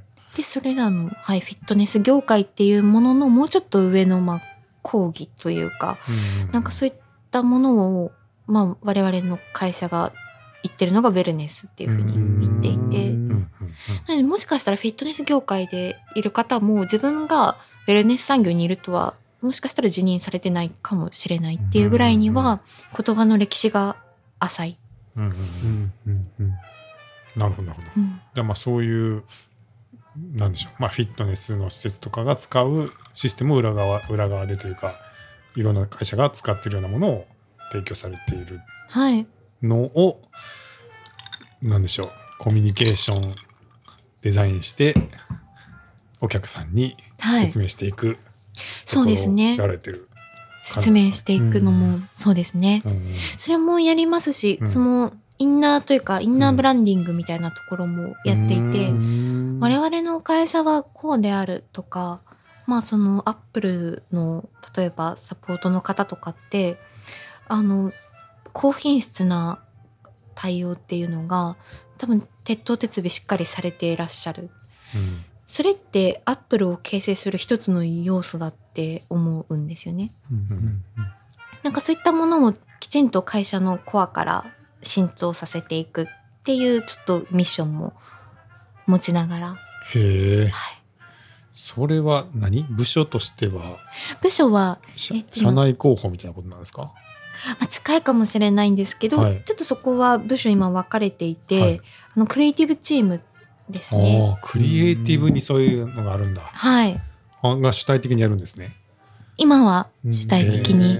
面白い会社の構成ですねそれは。そうですね、うん。すごく私好きですね。あそうですか。のはい。ああなるほどじゃあその社内向けのまあコミュニケーションみたいなのも手掛けられていて、はい。山際さんが。言葉とかデザインとかを作ってそれは、あの、私がっていうよりも、はいもう本当にチームでうん推進していった中で、あのやっぱり社内まあその自分のことが自分でわからないのと同様であのやっぱ社内の中にいるとなかなか自分たちのことを客観的に、うん。あの理解するっていうのが難しかったりとか、うんなんならここがめちゃくちゃうまみなのにっていうところに気づけなかったりもするのであの外部のパートナーの方にあの一緒に共同っていう形で作り上げていくっていうのを、うん。はい、やってましたね。あそうなんですね、はい、何何どういうところが面白いですか？これななんか面白いとは思わなかったんですよね。はい。これはなんか面白いっていうよりもなんかちょっとだけプレッシャーです。プレッシャーに近いというかうん。やっぱりブランドって一朝一夕に作れるものではないので、土台がすごく大事、うん。うん最初にその HTML 組む時にきちんとその構造をしっかりするのと一緒で後で壊れないように。なんかすごくこれはきちんと最初にあの作らなくちゃいけないものだからなんかすごくそこは面白みっていうよりもどちらかというとなんかあの緊張感うんの方があったのでうんうん面白くはなかったです。面 白面白くは なかった。おえでもさっきえなんて言ったっけ？えっ、となんか面白いみたいなこと言いましたよね。面白い。あまあいいか。どのタイミングかちょっと。まあでもとにかく、あ合ってるんですよね、うん。合ってるというか今は結構。自分にフィットしてる感、はいはい。あすごくしてます。うん。あのーなんかすごくそういったものその哲学というかまあ思想みたいなところって、まあそのうちの代表ですけどね。その代表がなぜそのサービスをやろうと思ったのかっていうその彼の歴史があってうん。でその歴史っていうものがなんか我々っていうかまあ働いているメンバーたちをこう駆動する何かがあってうん。でそれがちゃんと世の中に一つ一つ丁寧に織り込まれていくっていう過程を一緒にやらせてもらってるっていうのがあのすごくありがたいですし、ううんんあそれが面白いのかもしれないですね。なるほどね。社名は言えないですか？サメはあの箱物で、はい。あの HACOMONO あれ？どっえかで？知ってます。えー知ってる？はい。本当ですか？二人ぐらいあの先輩が働いてます。あそうですか、はい。あえ？お世話になってます。じゃあ知ってるんじゃない？かもしれないですよね。あそれははい。それはそれは、マーケティングの方で働いてるので。はい。本当ですか、はい。あれ？マーケティング？マーケティングのことしてます。本当ですか、はい。え？個人名言っていいのかわかんないですけど。あじゃあ後ほど後ほどとか言って。ー、マジで？ああ、はい。えい、やいやそんな感じはしてたんですよね、ー、はいはい。あそうなんだ。ウェルネス系のなんちゃら予約とかああ。だろうなーってちょっと思ってました。それはそれは。えー、えそのさっきの創業者のストーリーってどんなんなんですか？あのもともとあうんの代表のお父様も、あの経営をやられていて、うんで東日本大震災がきっかけで、うん。あのお父様の事業を継ぐっていう風になりましてでそういったあの介護だったりとかそういった方面での事業をされてたのでそれをちょっと立て直しながらでご自身でもなんかこういったなんだろう介護だったりとか人にまつわる健康だったりとか、まあ、福祉っていうそういったところでなんか、まあ、サービスをまあ、やりたいっていう気持ち。で最初はそのもともと代表エンジニア出身だったので住宅としてあのいろいろとシステム開発やられてたんですけど、うん。徐々にちゃんと自分のやりたいこととしてその箱物っていうプロダクトで、うん、なんかやっていくぞって決心したみたいなお話を伺った時になんか私結構そのプロダクトっていうかあのエンジニア出身というかなんかものづくりに携わってる人って間違えないよなって思う時があって。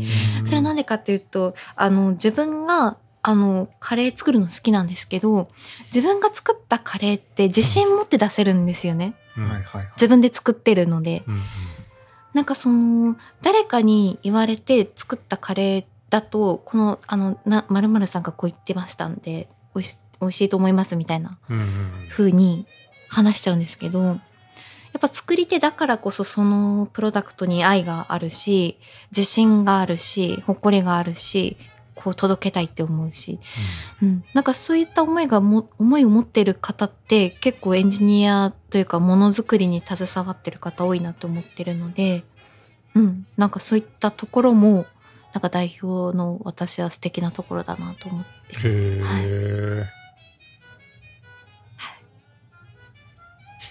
あれ？ごめんなさい。あれ？質問違っあ、いやいやいや全然全然いいんですよ。はいなるほどなと思って。はい。てなんか給水感覚でもう いやいやいいいいんじゃないですか。そういう日もあって。ポカリスエットみたいな感じ。で、うん。もちろん近藤さんもエンジニアっていうか。はい。はい。そうですね。はい。なんか。最近めっちゃ作ってるしな。そうですね特に、うそうですまあどうでしょうね。なんかお金儲けとか、組織を大きくするとか、いろんな要素が必要なんで、か会社がね、大きくなると。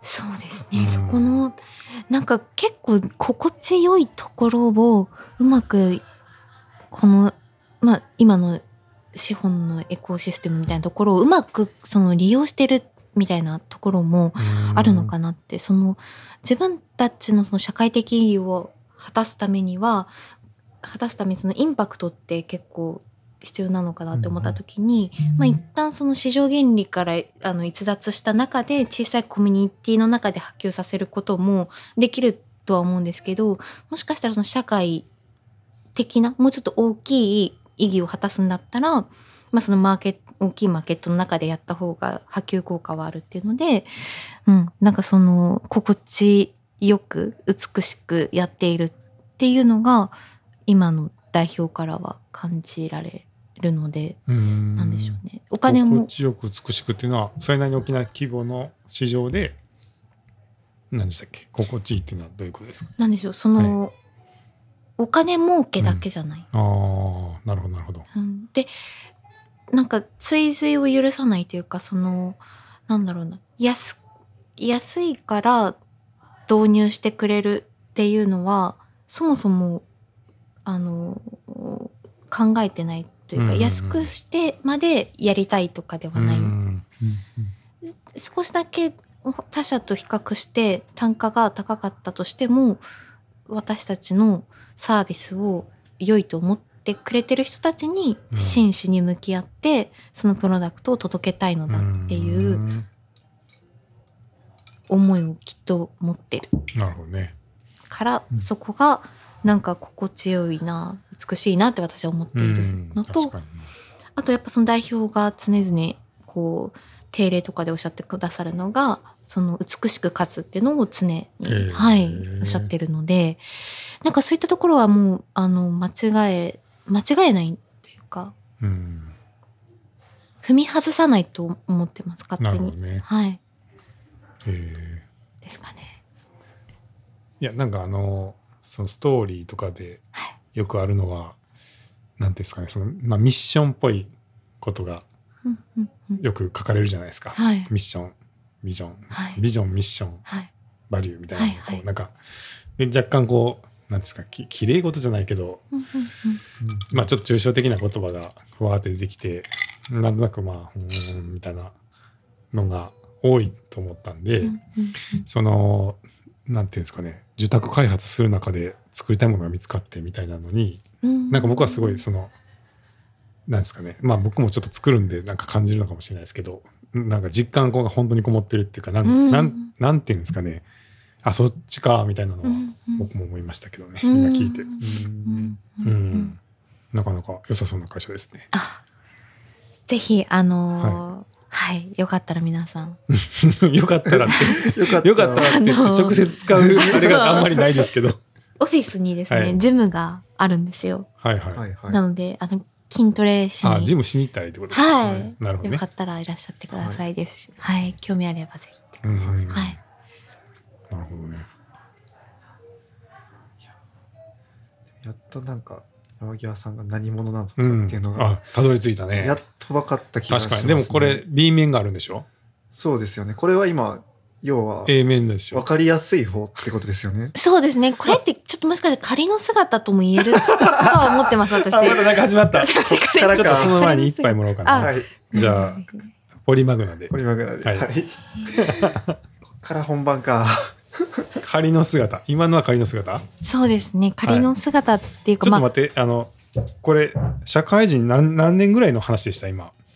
これ多分10あれ？2011年はまだあれか。2015年？あれ？2014年とかからですかね。ああえじゃあ今20代後半？あそうです。はい20代後半。28です。あー。28あそうなんですね。はいはいはいはいででもだいぶ会社の数もそうですね。感じですよね。これはあの小学校って6年間行くじゃないですか、うんうん。だから1学年6回繰り返すんですよね。はいはいはい。それと同じぐらいですああなるほどはい。はいはいはい。で、ね。はい。まあでも仮の姿。彼彼の姿って。ほん本当の本当の姿。は 何ですか、本当の姿って言ってもそそんななんか深いものはないんですけど、うん。私はもうとにかくカレーが好きなんですよね。はい？はい。とにかくもうカレーがもう好きなので、はい。なんかその、まあ、なぜカレーが好きなのかってなるとこれまた難しいんですけど、うん。なんかいろいろとその宇宙宇宙みたいなところがあるんですよね。うん。そのスパイスもそうスパイスもそうですし油もそうですしそもそも食材もそうなんですけど、うんなんか一回も同じカレーって作れないんですよ。うん。うんまあ、まあ食べ物そんなこと言ったらみんなそうかもしれないんですけど、なんか私そういうのがすごくカレーに強く感じてしまって、はい。で、はい、なんかカレーから心をこう、うん、奪われてしまった。カレーに心を奪われて。えなんかすごい B 面はこう精神的な話が始まるのかと思ったらカレーっすか？はい。ほうはいはいで、もうあまりにもカレーが好きなので、はいこれ私多分学校に行きたいなと思って、うんあのカレーの学校に行ったんですよ。あ行ったんですか？はい。で、それで私カレーの学校です、なんか何を学んだかって言われたら、私多分カレーのことってあんまり学んでなくってですね、どちらかというとなんかそのカレーっていうものをこのメイン、あのテーマとして、なんかいろんな人が集まってくる中で、なんかある種これもカレーみたいだなって思って いろんなスパイスが本当に集まってくるんですよねカレーの学校に。うんうん。で先生自体もなんかすんごいもうコリアンダーコリアンダーっていうスパイスがあるんですけどうん。なんか本当に香りの強いスパイスの人だなと思って。う んでそれでなんか、うん、とにかく私はカレーになりたいってその時からもうずっと思ってて。カレーになりたい？カレーを作りたいじゃなくてカレーになりたいですか？もはやカレーになりたい。どうしましょいやこれがすいません、ででですね。そのカレーになりたいっていうのがはい。本気でなれるとは正直物理的な意味では難しいと思ってるんですけど、う、うんそうですね。はい。うん。ただカレーと同じあのーなんだろうな性質というかなんかカレーと同じ共通点を自分に作ることができると思ってはいて、うん。でカレーっていうのはそのいろんな食材をこう寛容にあの受け止めてくれるんですよね。例えば納豆とかって結構癖物なんですけど、うん。意外とその入れちゃえるもんな、そうなんですよ。だからなんか昨日のなんか残った切り干し大根とかちょっと海苔で入れてみようかしらとか入れてみると意外と本当に美味しくって、でそれもちろんあの市販のカレー使カレールー使っていただいても本当に美味しいんですけどあのスパイスからちょっと手を加えてでこう作ってみてもすごくカレーとして美味しくって、うん。なんかそういったカレーのなんか性格っていうんですかね、うん。なんかそういったのに憧れていて、うんなんか私はそういうなんかカレーになりたいっていうのはなんか本当に裏テーマです。これあんま言わないんですけど、うん思っているって感じでした。あんまり敵は作らないタイプですか？私がですか、うん。例えばその納豆入れちゃダメな料理って結構あるじゃないですか。はいはいはい。これに納豆は入れちゃダメ。はいてかほとんどそうなのかもしれないありけど。ますよね。はいでもまあかカレーはいけるうんっていうのにがいいっていうのはそのこうあんま排除したくてないんかなってちょっと思ったんですけど、汎用的といううか。ん、いろんなものをなんかうん受け入れられるあといい？あ、はいはいはい。とかはい、があるんですか？嫌いなものもうん受け入れられるかって感じですか、うんうんうん。そうありたいと思ってるかとか。そうですね。なんでしょうね。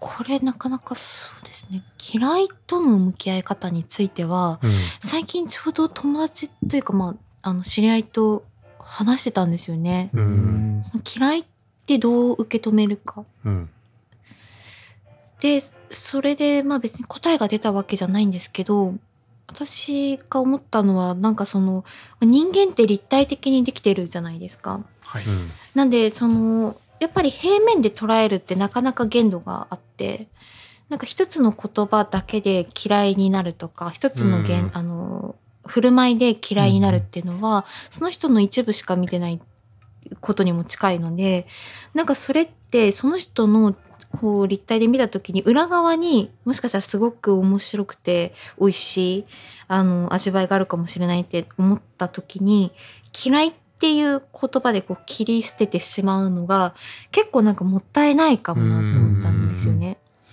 なんでなんかその嫌いっていうそのラベルを貼るっていうのは逆になんか結構自分にストレスがかかりそううんだと思ったんですなるほどなるほど。そうそうなんでなんか嫌いってなんかわかんないです。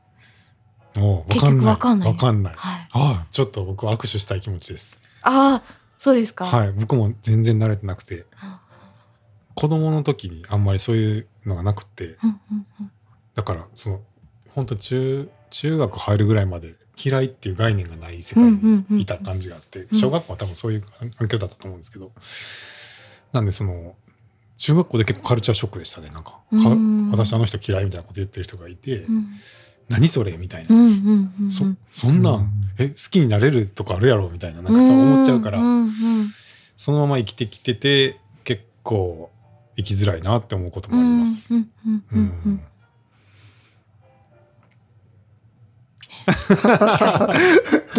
い。やなんかでもカレーの話そうかなってちょっと思ったんですよなるほど、なるほど。うーんなるほど。それいやでもちょっと待ってよ。そのカレーになりたいっていうのは何なんだろう。具体的にはどうどういうことなんだろう。この後この後なんかその山際さんの人生として形として出てくるんですかねその。それが結構あの、はい、検討してるのが、うん、はい。やっぱカレー屋さんとしてうんうん。そのカレーになっていくっていうのもまあ一つ あの手段としてはさんとしてカレーになっていくってすげえ面白いですね。はい。なんかあり分かりやすい形やった。カレー屋さんストレートできましたね。もう。まあ分かりやすく。まあそれは私それやってる時まあやってるっていうのはそのカレーを作ってる時がはい、これちょっとごめんなさい。またあの複雑にしちゃうんですけど、うん。その本当の自分って結構あの歌詞とかにも出てきますけど皆さん気にされるテーマじゃないですか人生において。うん。本当の自分ってなんだろうみたいな。あこれ私だけかしら？わかんないですけど。いやまあまあなんか結世の中はいろいろうんそう思う人いるんじゃないですか、なんか本とか見ててもなんか結構その自分とは何ぞやみたいな問いを立ててるのが割と見受けられるなって思ったんですよね。うん。あれ？それごめんなさい。なんでだっけ？カレーの話でしたよね。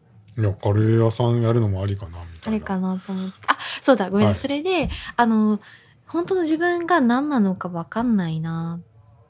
でもなんか唯一言えるのは絶対的にこの時は自分であるって言えるのがカレー作ってる時なんですよね。まああのカレーもそうですけどあとパンとか、うんまあ料理をしてる時っていうんですかね。うんうんまあでも料理をしてるって言っても例えばそれがそのオープンサンドを作るようにクイックにできる料理もあれば、まあ、丹念におせ,、まあ、おせち毎度そんなカロリー使わないですけど、まあ、そういった、まあ、濃淡があったとしてでもなんかそのカレー作ってる時って私本当の自分だなってなんか思ったんですよね。うんなのでなんか、うん、そのカレーになりなるためにはなんかそのカレー屋さんっていうのが一番自分が自然に楽しく自分らしくなんかやれそうだなと思って。すごいなんかそっちだったか。えー、なんか。カレーになるっていう抽象的な表現から。リアルなカレー屋さんリそうですね。カレー屋さんその具体化するのであはいれば、はいはいえそのなんか計画はあるんですか？それイメージ長野でお店を出すみたいなこと？ちょっと今そういったのも、はい。あの一つあの視野に入れながら、はい。あの場所を見てる場所っていうのはあの箱を見てるっていうよりも地域なんが風土を見てはい。みたいなと思っていて、やっぱりそのどの土地で何をこううん。調達してうん。自分でこう作っていくかアレンジしていくかっていうのって、素材の力がすごく多分にあるので、うんなんかそういったところをきちんと自分の目で確かめたいなみたいなのがあり、うん。はいあじゃあ京都で出すとかもありえるのかねえもう本当にあると思いますよね。なああると思いますか？思います。その本当物件次第だと思います。こうあのリアルに考えると。あそうなんですか。へえ。まあでもなんかちょっとあのーなんでしょう最終的にたどり着いたのが京都だったねっていうのはめちゃくちゃ素敵だなって思いながら、うんなんか一旦フラットにいろいろ見てみて、うんうんうん。なんか自分の中であここだったらもう絶対私カレーになれるみたいな。なんかそういったなんかちょっとポイントをこのカレーになる12年は探したい。あ一年探す、はい。なるほど。カレーになるって。いやー楽しみですね。ねえちなみにあのこの「安納京都」は最初あの今シンシンさんってイタリアンのレストラン入ってますけど、はい。そのシンさんともう一つがスパイスカレー屋さんだったんですよ。あのーはい。定期的にあそうそういうわけじゃなくてですか？定期的いやに毎日。あ毎日？はい。安納食堂っていうあの名前で安納が運営しているレストランも同時に同時に入っていて、あそうなんですか、はい、あのお話題さんっていう人がはい。あの立ち上げに関わっていて、その話題さんが、まあ、スパイスカレーを作る人だったんでスパイスカレー屋さんとその大野さんのシンさんが併併設っていうか同じ厨房にへえ2個同時に入っていて、あそうなんはい、でスパイスカレーが食べれたんでいつも食べてました。はい、その話題さんもなんていうんですかねもともとミュージシャンもともとっていうかまあもともとかミュージシャンだったんですけど、はい、そういうカレーをすごいなんでしょうね作るようになっうんて、うん。で東京の方でカレー屋さんをたまにそのやってて、うん。でまあ来てくれてこっちでうん。開業の時にやってたんですけど、はいはい。なんでまあなんかそうそうですねはい。だからどうっていうことなんですけど カレーカレーかっていう。カレーですね私これ、あのはい。カレー正直あのあんまり好きじゃなかったんですよね小学校の時に、はい、でそれなんでかっていうとお母さんが作るカレーがちょっとあの雑だ雑っていうか そのじゃがいもとかが丸々入ってて、うん。はいはいはい。しかも芯残ってたりとか、うん。でカレールーも溶けてなくって それは、確かにそれそれきっと雑それはちょっと なるな、翻ってお父さんがすごく料理が好きで、うん。であの夏野菜とか、うん。なんかたくさん使って美味しいカレー作ってくれてなんでその記憶の中のカレーが結構ブレてるんですよね。うん。ででもなんか自分でもお母さんのカレーがあまりにもその素材っていうものを大切にしすぎてる形状として。でもこだわりがあるあった上でのそういういや多分い表表現だったんですかね。や多分なかったと思います。あの結構もうよく言ったぽいぽい。ぽいみたいな。でなんか私それに逆行してめちゃくちゃ細切れのカレー作ったんですよ。うんもうじゃがいもも人参も玉ねぎもお肉も全部うん包丁でみじん切りにしたカレーをお母さんに出したら、うんなんかちょっと惹かれて、うんでえなんか私からしたらあっちの芯の通ってないカレーの方がうんちょっと苦手っていうか、うん。なんならあんまり食べたくなかったのでうん。なんかそこにギャップがあったんですよね、うんカレー、うんあの家族の中でのカレーっていうのに。だからなんかあんまり私カレーと仲良くなれる気がしなかったんですけど、うんなんか今こんなにもう魅了されちゃって。そんなに魅了されてる。で具体的には、ね、普段からしょっちゅう作ってるみたいなことですか？そうですね。23年前はもうほぼほぼ作ってたんですけどちょっと最近はあのちょっとスパイスの兼ね合いもありますし、うん。なんかカレー以外に楽しいことが見つかっちゃったんですよね。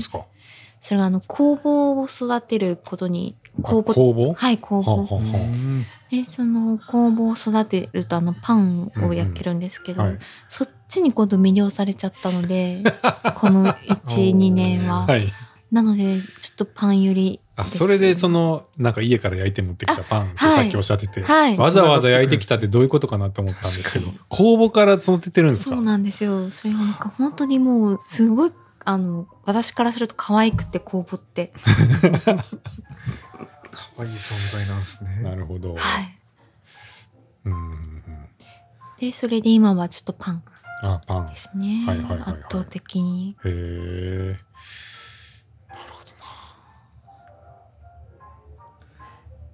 なんかそっちのなんかパンとかカレーはいとかと一緒にいる時の自分が一番なんか本当の自分な気がしてますね。うんなのであの仮初めの方は、まあ、デザインとかこの社会に出させてもらって、うんうん。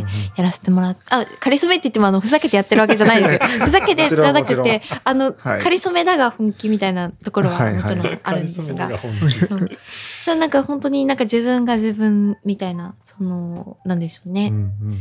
そういった社会っていうフレームからちょっと出た時の自分っていうのはなんかあのカレーとかパンとこう対峙してる時の自分が一番なんか自分らしいなって思いながら生活してます。はい、その社会のとのフレームで言ったら家族とかはどうどうしたいとかあるんですか？家族は今はおお一人で暮らしてるはいはい。んですかね？はい。なんかそこを増やしたいとかそういう家族持ちたいみたいなのはあんまり言われないそうですね今は、特になんか結構自分のことで精一杯というか、なんか自分そうですね自分のことでちょっと精一杯というかんあんま器器用じゃないんですよね。あのパンとか作れるんですけど。なんでなので、はい。今結構自分とかパンとかと一緒にいるのがなんかパンとか楽と。一緒に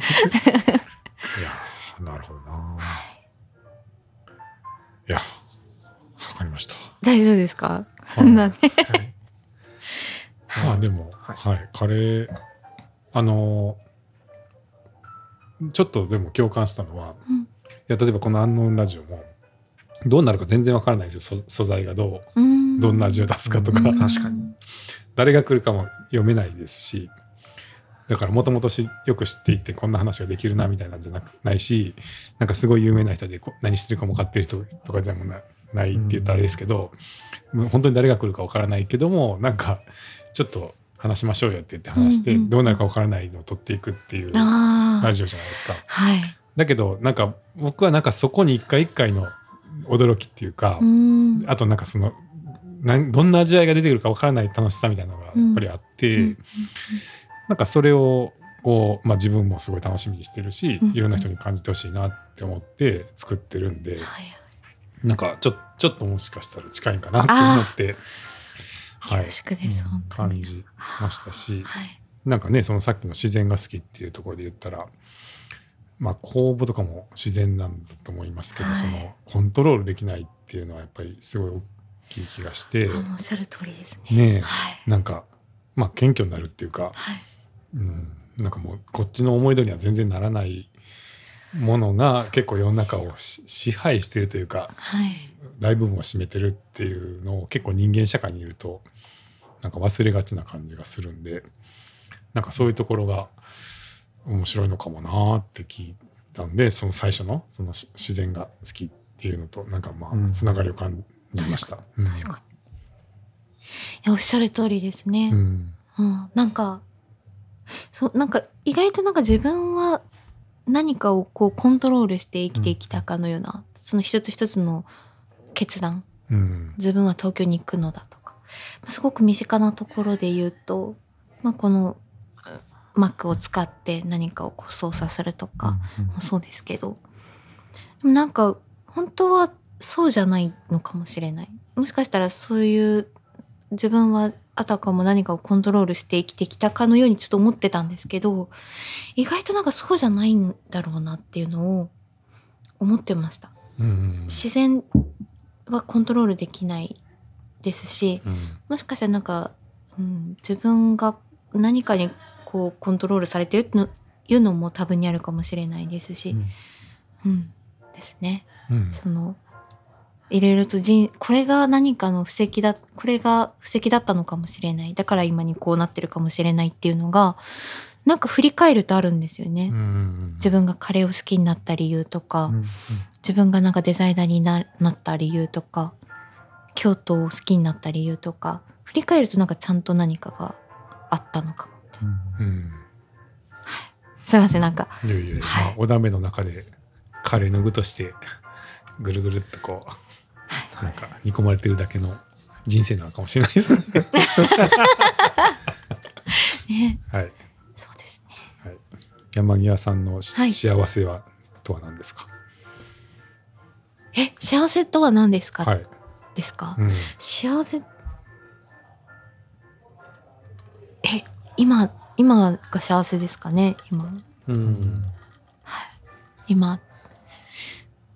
なんかすごいシンプルかもしれないんですけど生きてるだけですごい幸せを感じていますかね。うんうんそのえもちろんあの幸せもこれまた、まあ、グラデーションみたいな話になっちゃいますけどなんかそのこう振り返った時に幸せだったなっていう感じる幸せもありあれば、うん。こう普通にこうやってね対話できたりとうんか、まあ、なんなら息してるだけで幸せとか幸せっていうものはもうキリがない。なので、なんか今が幸せって感じうん。です。いいですね。満ちて。い。て。なんか聞きたいことありますか、小原君。聞きたいことですか？なんかいろいろある気もしますけど 喋り出したら多分あ。あと何時間でも行くんだろうなっていう。はいははいまた後ほどいろいあろ喋りそうですぜひぜひい。じゃあ、この辺にしますかね。はいはいはい。じゃあ、どうもありがとうございました。ありがとうございあましたましたはい。さようなら。さよなら